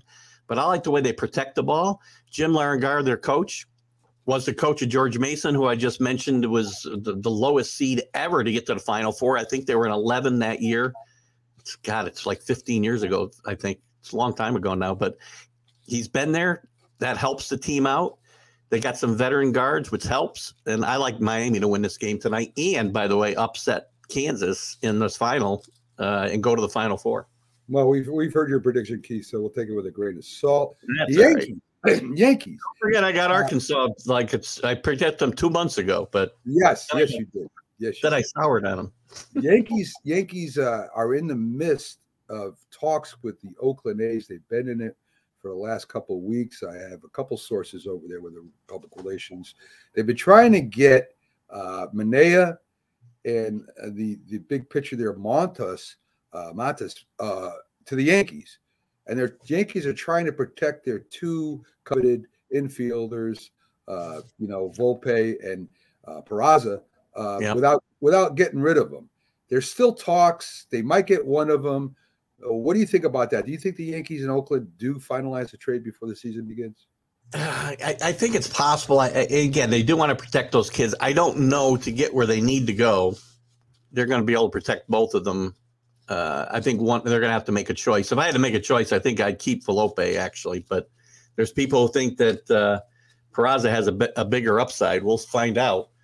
Um, I like both the guys that they're talking about bringing in, though. So, you know, if I can get both of them for one of those kids, I might do it. But I'd be afraid of trading a one up, one for one uh, uh, for either one of those guys and giving up one of those kids. Can we get Aaron Hicks or something? I mean, we could. I think Brian Cashman's really feeling the pressure now because we're a couple of weeks or so away from the season beginning, and the teams have basically made all their moves. I, I agree with not signing one of the stud shortstops because you're going to be covered in that position with your two great prospects, you know, the next year or, or so but they don't have pitching. And the Donaldson deal was the main deal, and it, that doesn't quite do it. I mean, I don't, I don't like their offseason. I don't understand how Carlos Correa signs what virtually is a one year deal. He signed three year deal in Minnesota, but he's got options out after one year, two years, so it's a one year deal. The Yankees could have made that deal. I don't understand how you know. And the Twins. No, they would have had to give him three years. Let's No. say he had no, no, Keith. I, I support deal. the Yankees. Let's say he had an off year, year one. He's not going to be a free agent at the end of the year. He's going to go to year two, and let's say he has an off year, year two. Then he's going to go to year three, pick up the option, and try to have a good year. In the meantime, the Yankees, you know, Volpe, Pedraza, they're going to be ready to step in within the year. So I, I kind of support that. I don't. I look at it, if I got to move to create a second base. I mean, Volpe and and, and Peraza, if they stay, maybe the double play. One of them may go to second base anyway. But again, if you want to win this year, then I would have signed Correa to the, con- the to the contract he signed with Minnesota. I would not have signed him for seven years, but nobody else was either. That's why he signed. This Gleyber. Torres is going to have a big year this year. Mark my words. You know, I don't think. He's think going to be an, a, a, a big asset to the Yankees this year as their second baseman. I hope so, but I, I, you know, I have my. I think Torrey's a good player. I think he will rebound. I'm unsure if he can rebound here in New York. That's my concern. Well, you Now, know, I, I don't. Into- I don't. I don't want. I, I just don't want Correa. I, he's he's he's a he's he's a. I, I just don't like. I don't like Correa. Period. I don't care how great a shortstop he is. There's a lot of good shortstops out there. I just don't like the guy. So if I was a GM, Put him around just, the just because I just because I don't like the guy, I would not take Correa. I don't care if I could get him for. Uh, And Keith, they have to deal with the Aaron Judge contract situation because Aaron Judge has to feed his family. yes. well, look at, look. You know what? The Yankees for years. You go all the way back to George Steinbrenner. They loved everybody else's players more than their own. Sure. We give Stanton huge contracts. We give A Rod huge contracts. But guys who come up through the system and earn their stripes, we, we let them walk. And if, and again, there's danger here, and that's not just Aaron Rodgers. This decision will impact kids like Volpe and Peraza down the road. Aaron Judge. What I say? Aaron, Aaron Rodgers? Rodgers. Well, Aaron Oh Rodgers might come too. We never know. Oh my gosh, how'd I do that? Yeah, Aaron, well, this this situation will impact the kids too because they're going to see how they treat players who come up through the system, and the first time they get a chance to get a real payday, the team Listen, plays hardball Keith, with I them. want, I want to ask you. I want to ask you a question. What has Aaron Judge done to deserve a huge contract? I want to know Aaron one thing. Judge, He's, Aaron Judge is the face of this. co- this I this- don't care. What has he done on the field to to be legitimately one of the highest play baseball players in the, Aaron in Judge was a top five MVP getter last year. Uh, Mac, he played. It's a I first, agree with first of all, it's his first. he's a five first tool player. He runs the first of base. all- He fields. First of all, this is the first full year he had was last year with the Yankees. Besides Okay. his year, first full year in like what five years, and he's not like he hit 50 home runs and batted 350 and drove in 150 runs. So I, you He's know, hit 50 home runs. listen, I like Aaron Judge. I think he's a good ball player. He has done nothing for me to prove he deserves one of the highest paid contracts in the league. He Uh, doesn't. Aaron, Aaron Judge is the type of guy you build your team around be based on the If what, he's on the field, on the field and the if he's character. on, if he's on, the, if he's on the field, he gets injured a lot. I don't disagree, and it's a crapshoot anytime you sign Uh, a guy listen, to a long listen, listen, contract. listen, Keith. I I'm just disagreeing what you say. We bring people up and don't sign them uh, to big contracts. We did it with Jeter. We paid Bernie Williams pretty well. Jorge Posada we paid pretty well, and we paid Pettitte pretty well. I don't agree with that, and I'm Well, tired of Derek, I'm Derek tired of Jeter's last con- everybody. I'm Derek Jeter's last contract, they told him to go out and find a better deal. I'm tired. Of That's what ended, they up told signing, him. they ended up signing. him to- They Derek ended up. They ended up signing him to a good chi- contract in the Yankees. I didn't say it wasn't good, but All I'm telling you, all, guys that you have been that you come up through your organization. all I'm saying is I don't see Aaron Judge as even a top ten player in Major League Baseball, Major League Baseball right now. He's not. He's Well, not. healthy he is. Healthy he is. Well, healthy anybody could be if they if they're a superstar. Is Mike Trout one of the is Mike Trout one of the ten best players in baseball? Mike Trout has played a lot more than Der- uh, than Aaron Judge. Not a lot more. Not the A last lot four more. years. He's been on the field a lot more than Aaron Judge. That's Let's that's, look at the last three years. I we won't do it right now, obviously, but let's look at the last three years. Last I guarantee I gotta point out one thing. Aaron Judge missed a significant amount of time one year because he got hit on the hand with a pitch. No, That no. doesn't make him injury Oh, prone. stop it. He He's got still. hit by a I- pitch. I That's know what people- caused him to be Oh, out. stop. Let's You stop. got me. In, a- you got me in this unenviable position of agreeing with Jack again. Jeez. That's fine. That's fine. I want you to. because because then I can then I can then I can bother both of you. Anyway, let's get let's get last to talk a little bit about the Patriots. The Patriots making moves to strengthen their defensive backfield. Of Ugh. course, Miami is is is building up the receiving core, and of course, Buffalo has a strong receiving core. So Yeah. The Patriots got to make some moves. They bring back Malcolm Butler, uh, the guy who they sat down during the Super Bowl, and they re-signed McCourty. So you guys uh, are trying to build build your defensive backfield up. Uh, what do you think about the Patriots now? I, are they the third best team in the league now in the division? Uh, They may be. I'm not crazy about their offseason. I mean, if, if you want me to get excited about Malcolm Butler coming back here when they, they benched him in a Super Bowl, and after that, two teams let him go because he couldn't even play for the Titans. I, I, He had a good year. No, no, Keith, he had a good year uh, a couple of years ago. He sat out last year, but he had a good year the year before that. So I think there might be something left. I'm not sure. I hope so, but again, this is not going to get me excited. Uh, I like the kid they brought in from Cleveland, Mac, the the linebacker, because I think he's got some good upside and, and add some versatility to that to that linebacker core. But I'm glad they re-signed uh, um, Trent. Uh, oh gosh, now his name's escaping me. The, the offensive lineman, Trent Trent Brown. Oh, Williams. Trent Williams, sorry, Trent Williams. Uh, looked like he was gone, uh, and they did manage to bring him back, which I think is probably the most significant thing they've done, bringing him and McCourty back. But I'm not crazy about the offseason. I mean, yes, we got the best clipboard pl- uh, carrier in the league back, but again, I haven't. They've not improved anywhere on the field in my mind. And uh, now we're going to watch Julian Edelman go back to Tampa Bay, and Tampa Bay make another run with more Should the Patriots change their philosophy. I discussed this with Mac yesterday. It seems they'll never sign an elite player for major money, like a Tyreek Hill. They never do that. They'd rather invest the money on a few lower level players. I mean, done should- it a couple is it time to maybe change their philosophy? If they can get a superstar player, just go for it. You know, fiscal fiscally, they've always, uh, you know, nobody gets paid except the quarterback and the head coach, basically, and they're gonna they're gonna chintz out everywhere else. The only major player I can think of, I mean, they brought a couple and Corey Dillon was still at his top when he came in here and was a good producer, uh, and they won Super Bowls with him. They brought Randy uh, Moss in, so that's another example. He But- had issue, he had issues with other teams. He was like Yeah. a reclamation project in a way when the Patriots got him. also never won a Super Bowl with Randy Moss either. So yeah, but yeah. I don't. I think that philosophy is not going to change as long as you know Belichick and is making the decisions and and Bob Kraft is the owner. And as long as the Patriots continue to be successful being And that's the other part of it, right? I, I agree with you. I agree with you. Keith, it was fun having having uh, a judge debate with you, and uh, and you know maybe one day he will. Maybe one day he'll become a real good player. We'll wait and see. Uh, you know how it how it pans out. I mean, why not why not throw him fifty million a year? I mean, he's worth every penny. But anyway, uh, I had to They've take one. spent worse money on worse players. I'll tell you. Yeah, that. well, let's continue doing the same thing. Keith, it was fun having you in. I love having fun with you. Everybody, check out TGI. It's all good.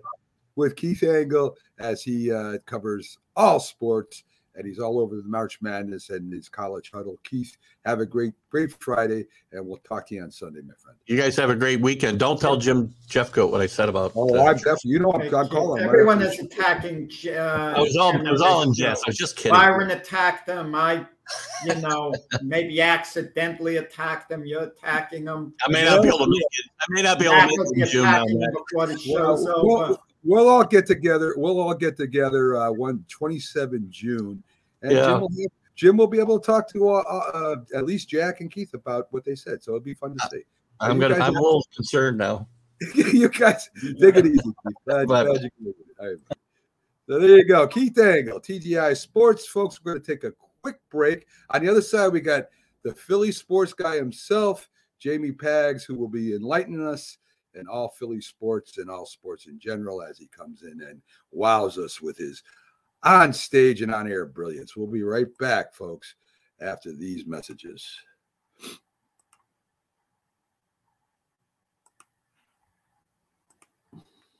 Classic TV channel.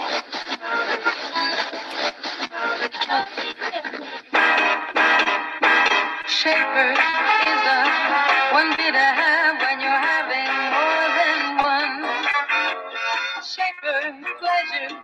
doesn't fade even when your thirst is done. The most rewarding flavor in this man's world people who are having fun.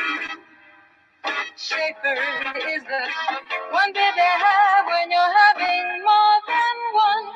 Ever wonder what makes Schaefer the one beer to have when you're having more than one? One reason is more than one fermentation. Most brewers just ferment their beer once, but Schaefer is fermented twice. Once to make it beer, and twice to make it Schaefer. The one beer with flavor so fine it keeps shining through glass after frosty glass. More than one fermentation is one reason, but of course there's more than one reason behind the one beer to have when you're having more than one. We all make choices. When it comes to alcohol, kids make choices whether to drink or not. Bye, Bye bye. Remember, I'm going to Alex's party tonight and sleeping over. Hey, uh, have a seat for a second. Remind me about that party again. Alex is just. And adults make choices whether to talk about it. That's true of parents and every other trusted adult in a kid's life. Kids want to know our expectations when it comes to alcohol and other drugs. They want guidance and honest answers to their questions. And it makes a difference when the message is consistent and part of everyday conversations. So talk with your kids and help lead them on a positive path. Because when you talk, they hear you. For more information about talking with your kids about underage use of alcohol and other drugs, visit underagedrinking.samhsa.gov. I mean, you can see right now without LeBron, Lakers are, are struggling. Let me tell you about a team I hate. All right, I know the Dallas Cowboy fan is here, so I had to make sure he knew how much I hate. This Oh, I'm ready. I've often said that the people who run baseball, they try very hard to ruin it. I'm from Brooklyn. I don't have a problem saying it to his face. Oh, I'm from Brooklyn. Hey, guys, any?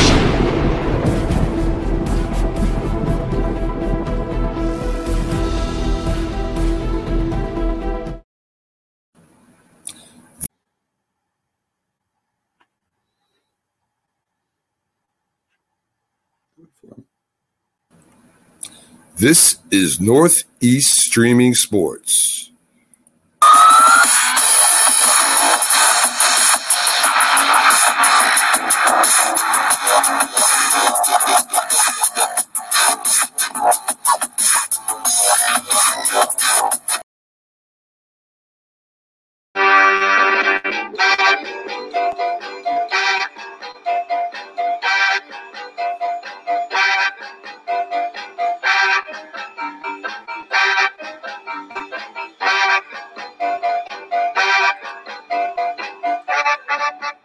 Morning, everyone, and welcome back to the Mac and Jack Sports Show as we're live Thursdays through Sunday, 8 to 10 a.m. This is our Friday edition, live on Roku TV, YouTube, and Facebook.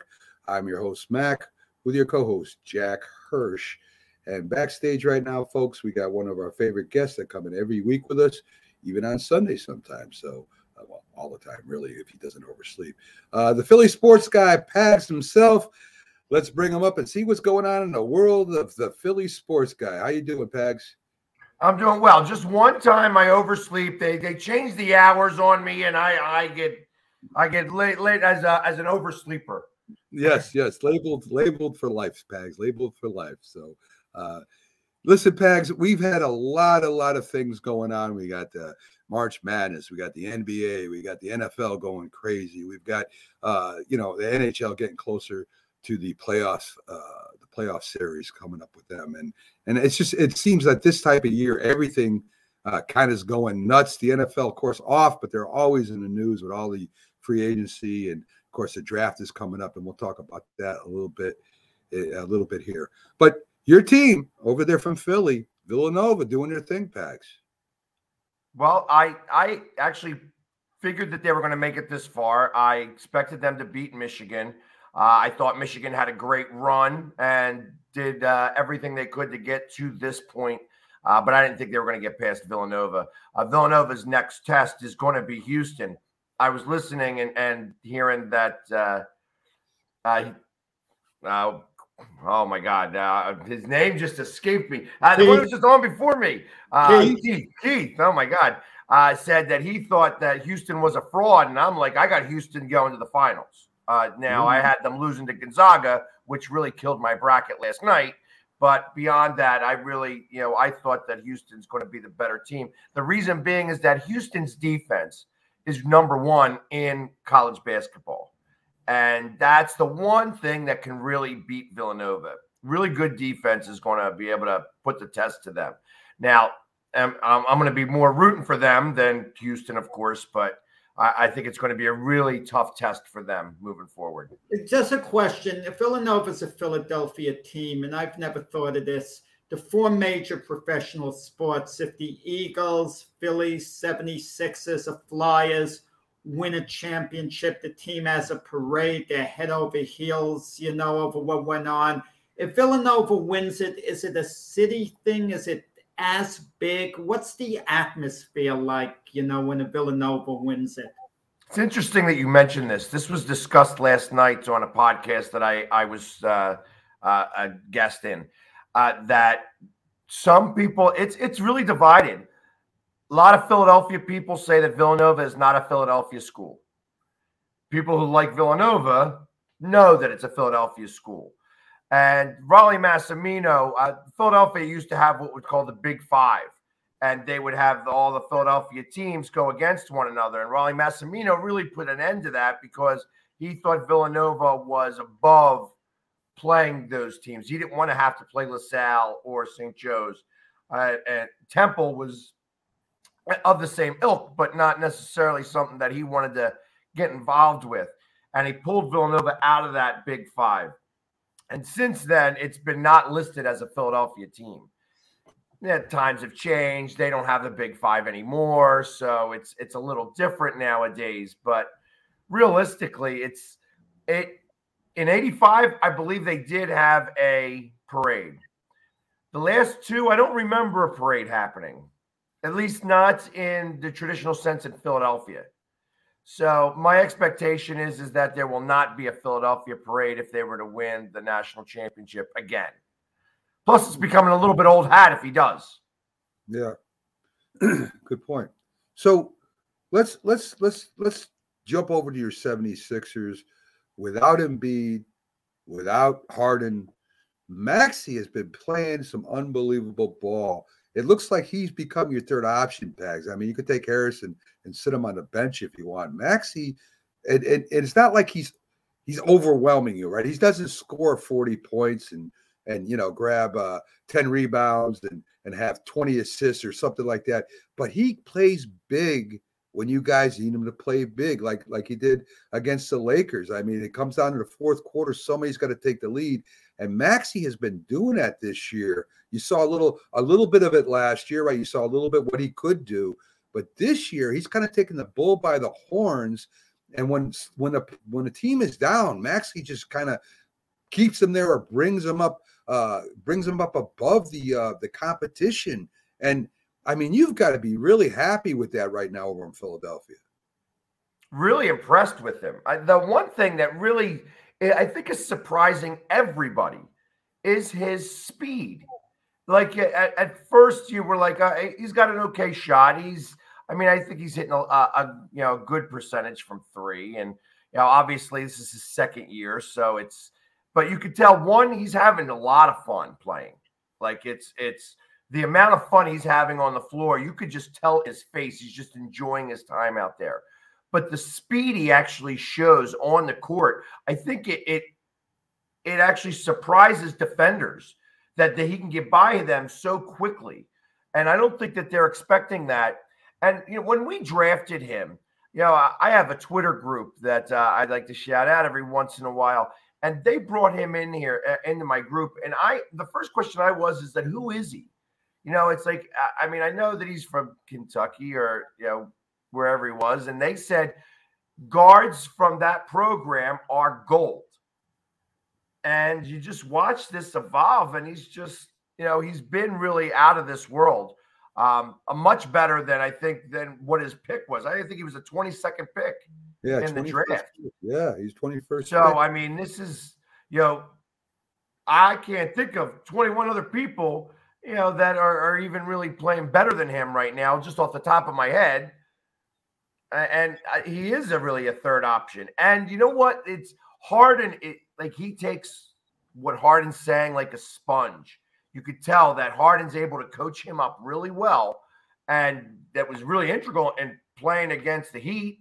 He was getting coached up left and right, and ulti- you know, and ultimately they beat the Heat with the, neither one of them playing, with neither Embiid or Harden playing. Yeah, yeah. What is the Sixer window with Harden and Embiid? Kevin Durant, for example, said the other day their window goes beyond this year. They don't have to win the NBA title this year. Their window's wide open. About how far does the Embiid Harden window go? Is it maybe next year? Is that about it? If they don't win it by next year, uh, uh, seriously contend for the NBA title, do they then have to? So I, I think that a little bit of that has to deal with uh, an off season. You know, so I, I'd love to, you know, I- as this team is constructed, uh, you know, I'd probably give it a year or two more. Uh, as there's a lot of talk on what's going to happen after this season. How are we going to move forward? You know, that do we really need that third slash fourth option? Uh, that uh, right now Maxey stepping up into the number three, but the highest played player on the team is kind of gets lost in the shuffle here, and that's that happens to be Harris. And what can be done with him in the process, and maybe if we were to trade that away, would we be able to get value back or get something back in return uh, through free agency and do a sign that way that could be the real third piece that we would need. Well, let me, Uh, let me it'll give be you Andre Drummond see. coming back. Andre, sorry? Drummond, Andre Drummond's going to be a free agent. To the Sixers sign him? I I don't understand why they wouldn't. I mean, he was not only not only. I mean, his stock went way up this year, though. Uh, I got to imagine that it's going to be a lot more money to sign him now. I mean, he signed for what a million dollars. It was like veteran minimum uh, to come here for one season, uh, and definitely showed his worth. I'd love for him to come back. I think he like he would like to come back. Uh, it becomes a matter of money. So, so, so our old friend Frankie says he loves your your look. Uh, you keeping it for the next season, of course. Uh, Pags is is a man of many faces. So, I, is that what's going to happen, Pags? Are you keeping it? Uh, well, I, you know, I, I'm getting told a lot that I look like the Tiger King Yes. the way that this looks. I've never even seen the show, but uh, I mean, I got to assume that uh, you know whoever this guy is, he ain't as handsome as me in the first place. You're going to You be know, dressed up on draft night, right? NFL draft night. I'm We're gonna- say we're that gonna- again. We're gonna we're gonna get to that in a minute, Jack. Uh, about draft night. I think you look more like that dude that does the the diners and drives. Uh, uh, that cook there. Uh, that Oh, around. the uh, you know, Guy Fieri. yeah, there you go. You look a little bit like Guy Fieri there, Pags. Uh, let's you know, back. I, hey, it's. I mean, I guess that's. I guess that's better than the Tiger King. I, I don't even know. I don't know who the Tiger King is either. So back to Maxey really quick because I didn't finish with him. We he's he's averaging 17.4 points a game, 4.3 asset, uh, assists, and shooting 41% from three point range. Um, listen, I I I I I I'm not gushing over this kid, but I'm telling you right now, playoff time comes. This kid's going to be very important. I think he's going to be more important than Embiid and, and Harden for you guys if you guys are going to make a run because they're going to be they're going to be all over Embiid. Embiid's going to have to fight. They're going to be all over Harden in his long shot, and it's good to have that little third option over there that can take over a game when he has to and kind of bring them people away from Embiid and Harden. I think you guys got a real little piece of gold there in Maxey, especially being the 21st, 22nd pick. I mean, I I I just can't uh, stress how, enough how big this is going to be the 76ers come playoff time. I really believe that. Um, I I agree with you, and I feel like that they are going to go. I mean, obviously, you know, Embiid and Harden are going. It's going to be important that they play their best and such like that. And you know, it's. I mean, it's setting itself up that it's going to look like a really difficult schedule, where you know we're going to have to get past the Nets, the Bucks, and the Heat. You know, and to get to the finals, That's going to be that's going to be really tough to do. Um, the Bulls are not, not going to make. it. I, I don't think the so either. Are like- I I don't- I think the think- Bulls are like the Knicks of last year. Keep in Uh, mind, but- Harden has a history of not playing well in big games, and he's going to have to play very well in big games. Didn't Harden go to the finals one year, like with Houston, and, and literally brought them to the finals? No, like, he didn't go to the finals. He had an awful game seven against Golden State to see which team would go to the finals. A terrible shooting game, and Golden State won the game because Harden was awful in the big spot. But th- they literally put Iguodala on him nonstop. It was like well, if you're a superstar, you find the key. You know what? I, I mean, but sometimes I mean Iguodala is listed as one of the best defenders ever in basketball.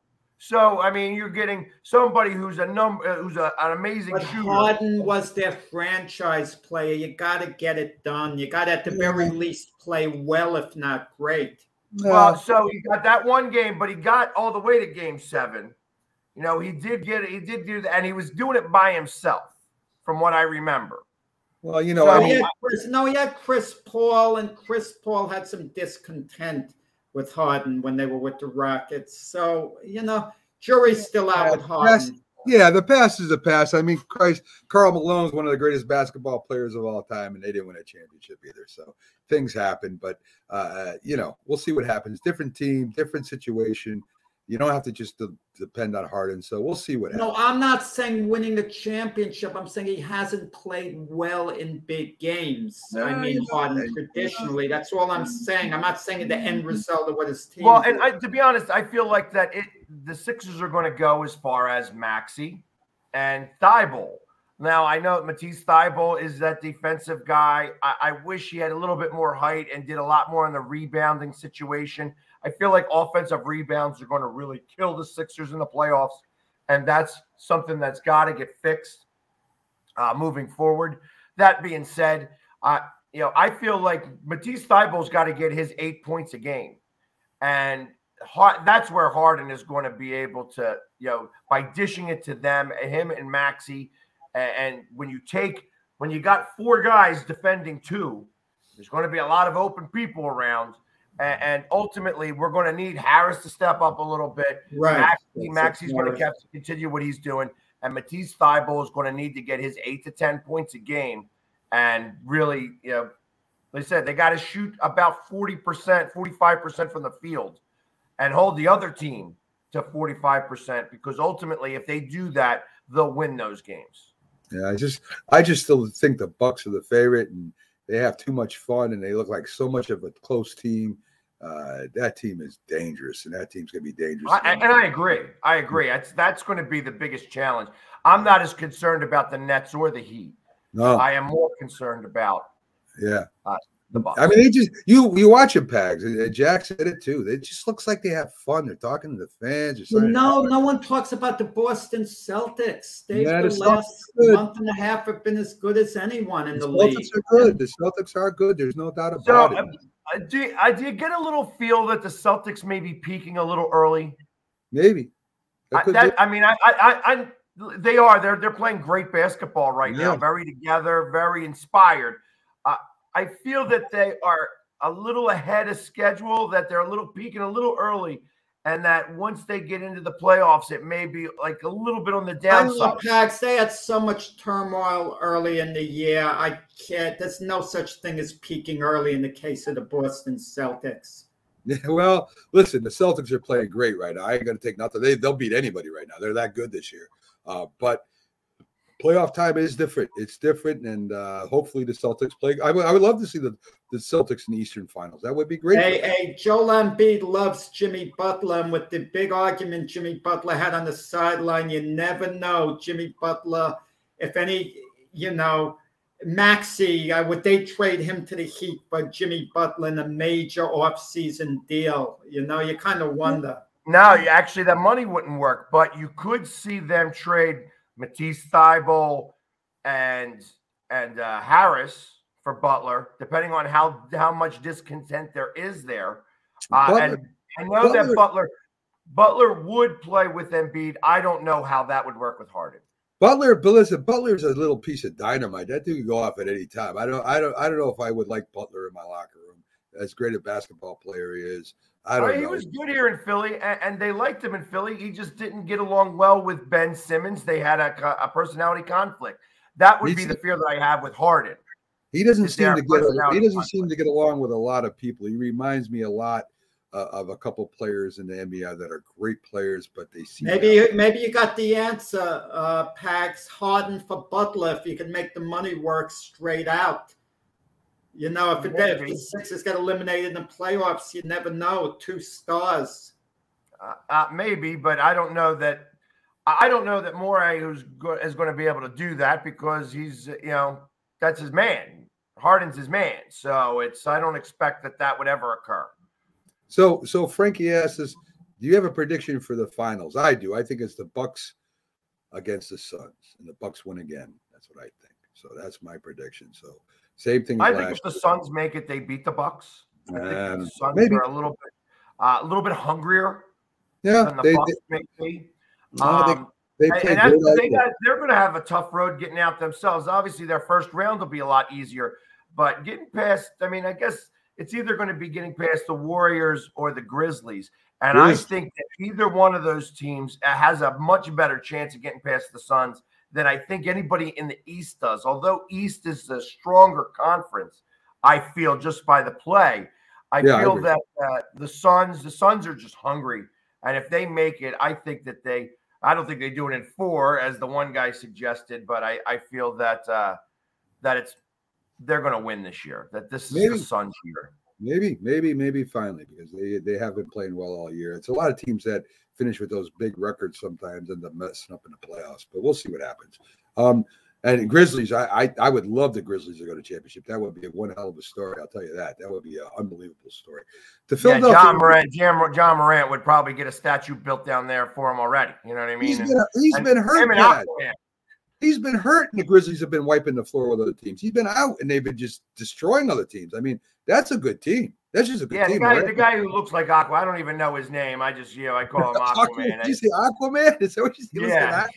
Yeah. okay. Yeah, he's, he's been. he- I mean, he really has been great over there, Yeah. And he, you know, he is. I feel like he is the leader of that team, even though he's not the best scorer or whatever. Obviously, he's like a big man and he gets a lot of rebounds and stuff. But I mean, I feel like that he is the leader of that team, and they are just following him well. So Yeah, I mean, listen, I more part of the Grizzlies. I hope I would love for them to go to championship. Eagles, three picks. Mock drafts have the Eagles going for a wide receiver, another deep threat. Is that what you guys need on that team, or do you guys need uh, to build somewhere else, Pags? I want I want offensive line, defensive line, and cornerback, like I've been saying all along. Uh, first off, these mock drafts are ridiculous. You know what I mean? And I, I you know, people ask me, "Oh, can you do a mock draft?" I'm like, I have no idea who I'd even pick in the first place. I, I don't know enough about these players. I don't Yes. watch any of the film and such like that, so I can't really speak intelligently. Here's what I do know: they don't make fast big men very often.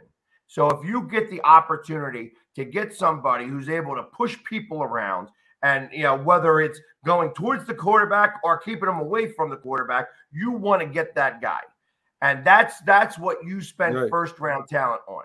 The next thing that you spend it on is somebody who could defend a pass.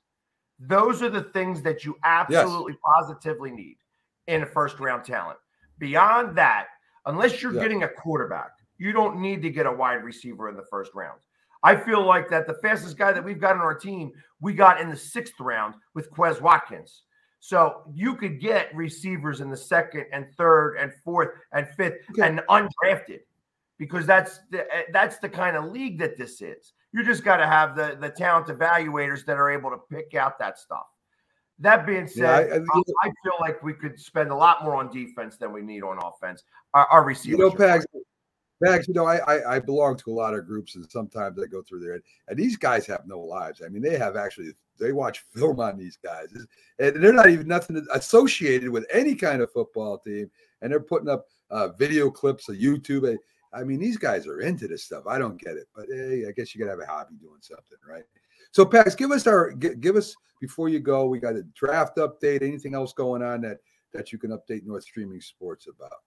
So th- this weekend is like charity weekend for me. So I'm actually doing a number of things uh, this Saturday, starting with uh, the Nearly Naked Ruck March, uh, which is happening for the 23rd Veterans Organization, uh, which is a veteran, uh, an organization, a nonprofit that uh, deals with veterans and reacclimates them to civilian life and helps them deal with their PTSD and things of that nature. A really great organization. And then I am doing another right after that. I'm doing back to back a charity thing for uh, fighting with Freddie uh, and uh, a a friend of mine and, and fellow podcaster Freddie Burns. Uh, his son was diagnosed with acute uh, lymphoblastic leukemia, and uh, you know. Obviously, the kid's two, three years old and has been fighting through this for the last year or so. So, we're going to be doing benefits uh, for him as well. So this is a big uh, this is a big weekend for charity charity work. Uh, as we're moving forward, I, I'm putting together the the finishing touches on what could be a uh, you know a big poker game that happens out in Vegas uh, with a representative from each NFL team uh, going for one prize for charity as well. So it's and then of course all the things that we're going to be doing right from the draft itself, uh, all the on on you know on the scene reports and things of that nature. I expect it to be a great time. I can't wait. I can't wait, Pags. So, folks, the Philly sports guy, always working, always helping out, always doing charity. He just agreed to something for me last night, even though I probably had to twist his arm a hundred different ways to Tuesday, but he still did. And and uh, you know, I, I always appreciate everything he does uh, for Northeast Streaming Sports and the thing he, he does for the kids and, and other charitable charitable organizations out there. Pags is always on the move. So, uh, Pags, thanks for coming in. We'll see you Sunday. Have a great Friday night, my friend. And again, pleasure having you on as always. I appreciate it, guys. Thank you. And just let Jim know, I didn't bust anything on him today. Everybody No. else I heard was busting. Oh, I will. Not me today. I will. I will. But between Jack Byron and Keith, I don't know what the heck's going on with these three guys challenging a guy that's six foot seven, 300 pounds. I don't know what's going on. But hey, listen, they ain't scared, I guess. We'll find out. Pags, have a great one, my friend. All right, take care, guys. Take it easy, buddy.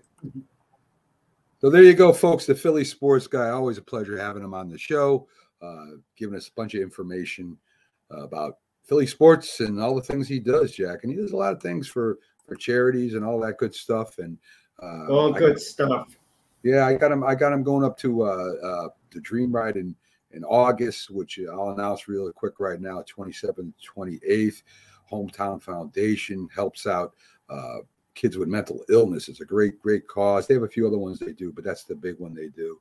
And uh, Northeast Streaming Sports is going to do something with the Hometown Foundation this year. I've been in talks with them uh, behind the scenes, and we're going to get something going on the whole network for them as they try to help kids with mental illness, which is a great cause uh, at any time. You know, I, I and they do stuff with uh, military, they do stuff with animals. It's a great organization.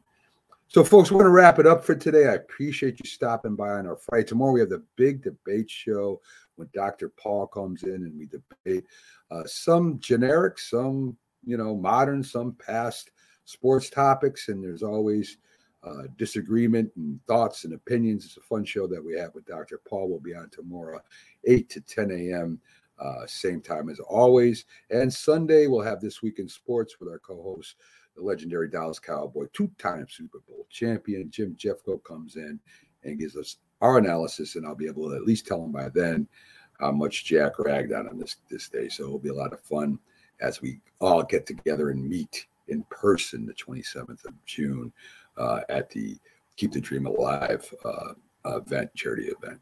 So, folks, have a great Friday night. Jack, go out there and, and hassle up them seagulls and those landscapers and get some fun uh, in between time. Uh, another fun show. Always a pleasure doing the show with Jack Hirsch. So, folks, have a great day. Have a great night, and we'll see you tomorrow. Thanks, Mac. You got it, buddy.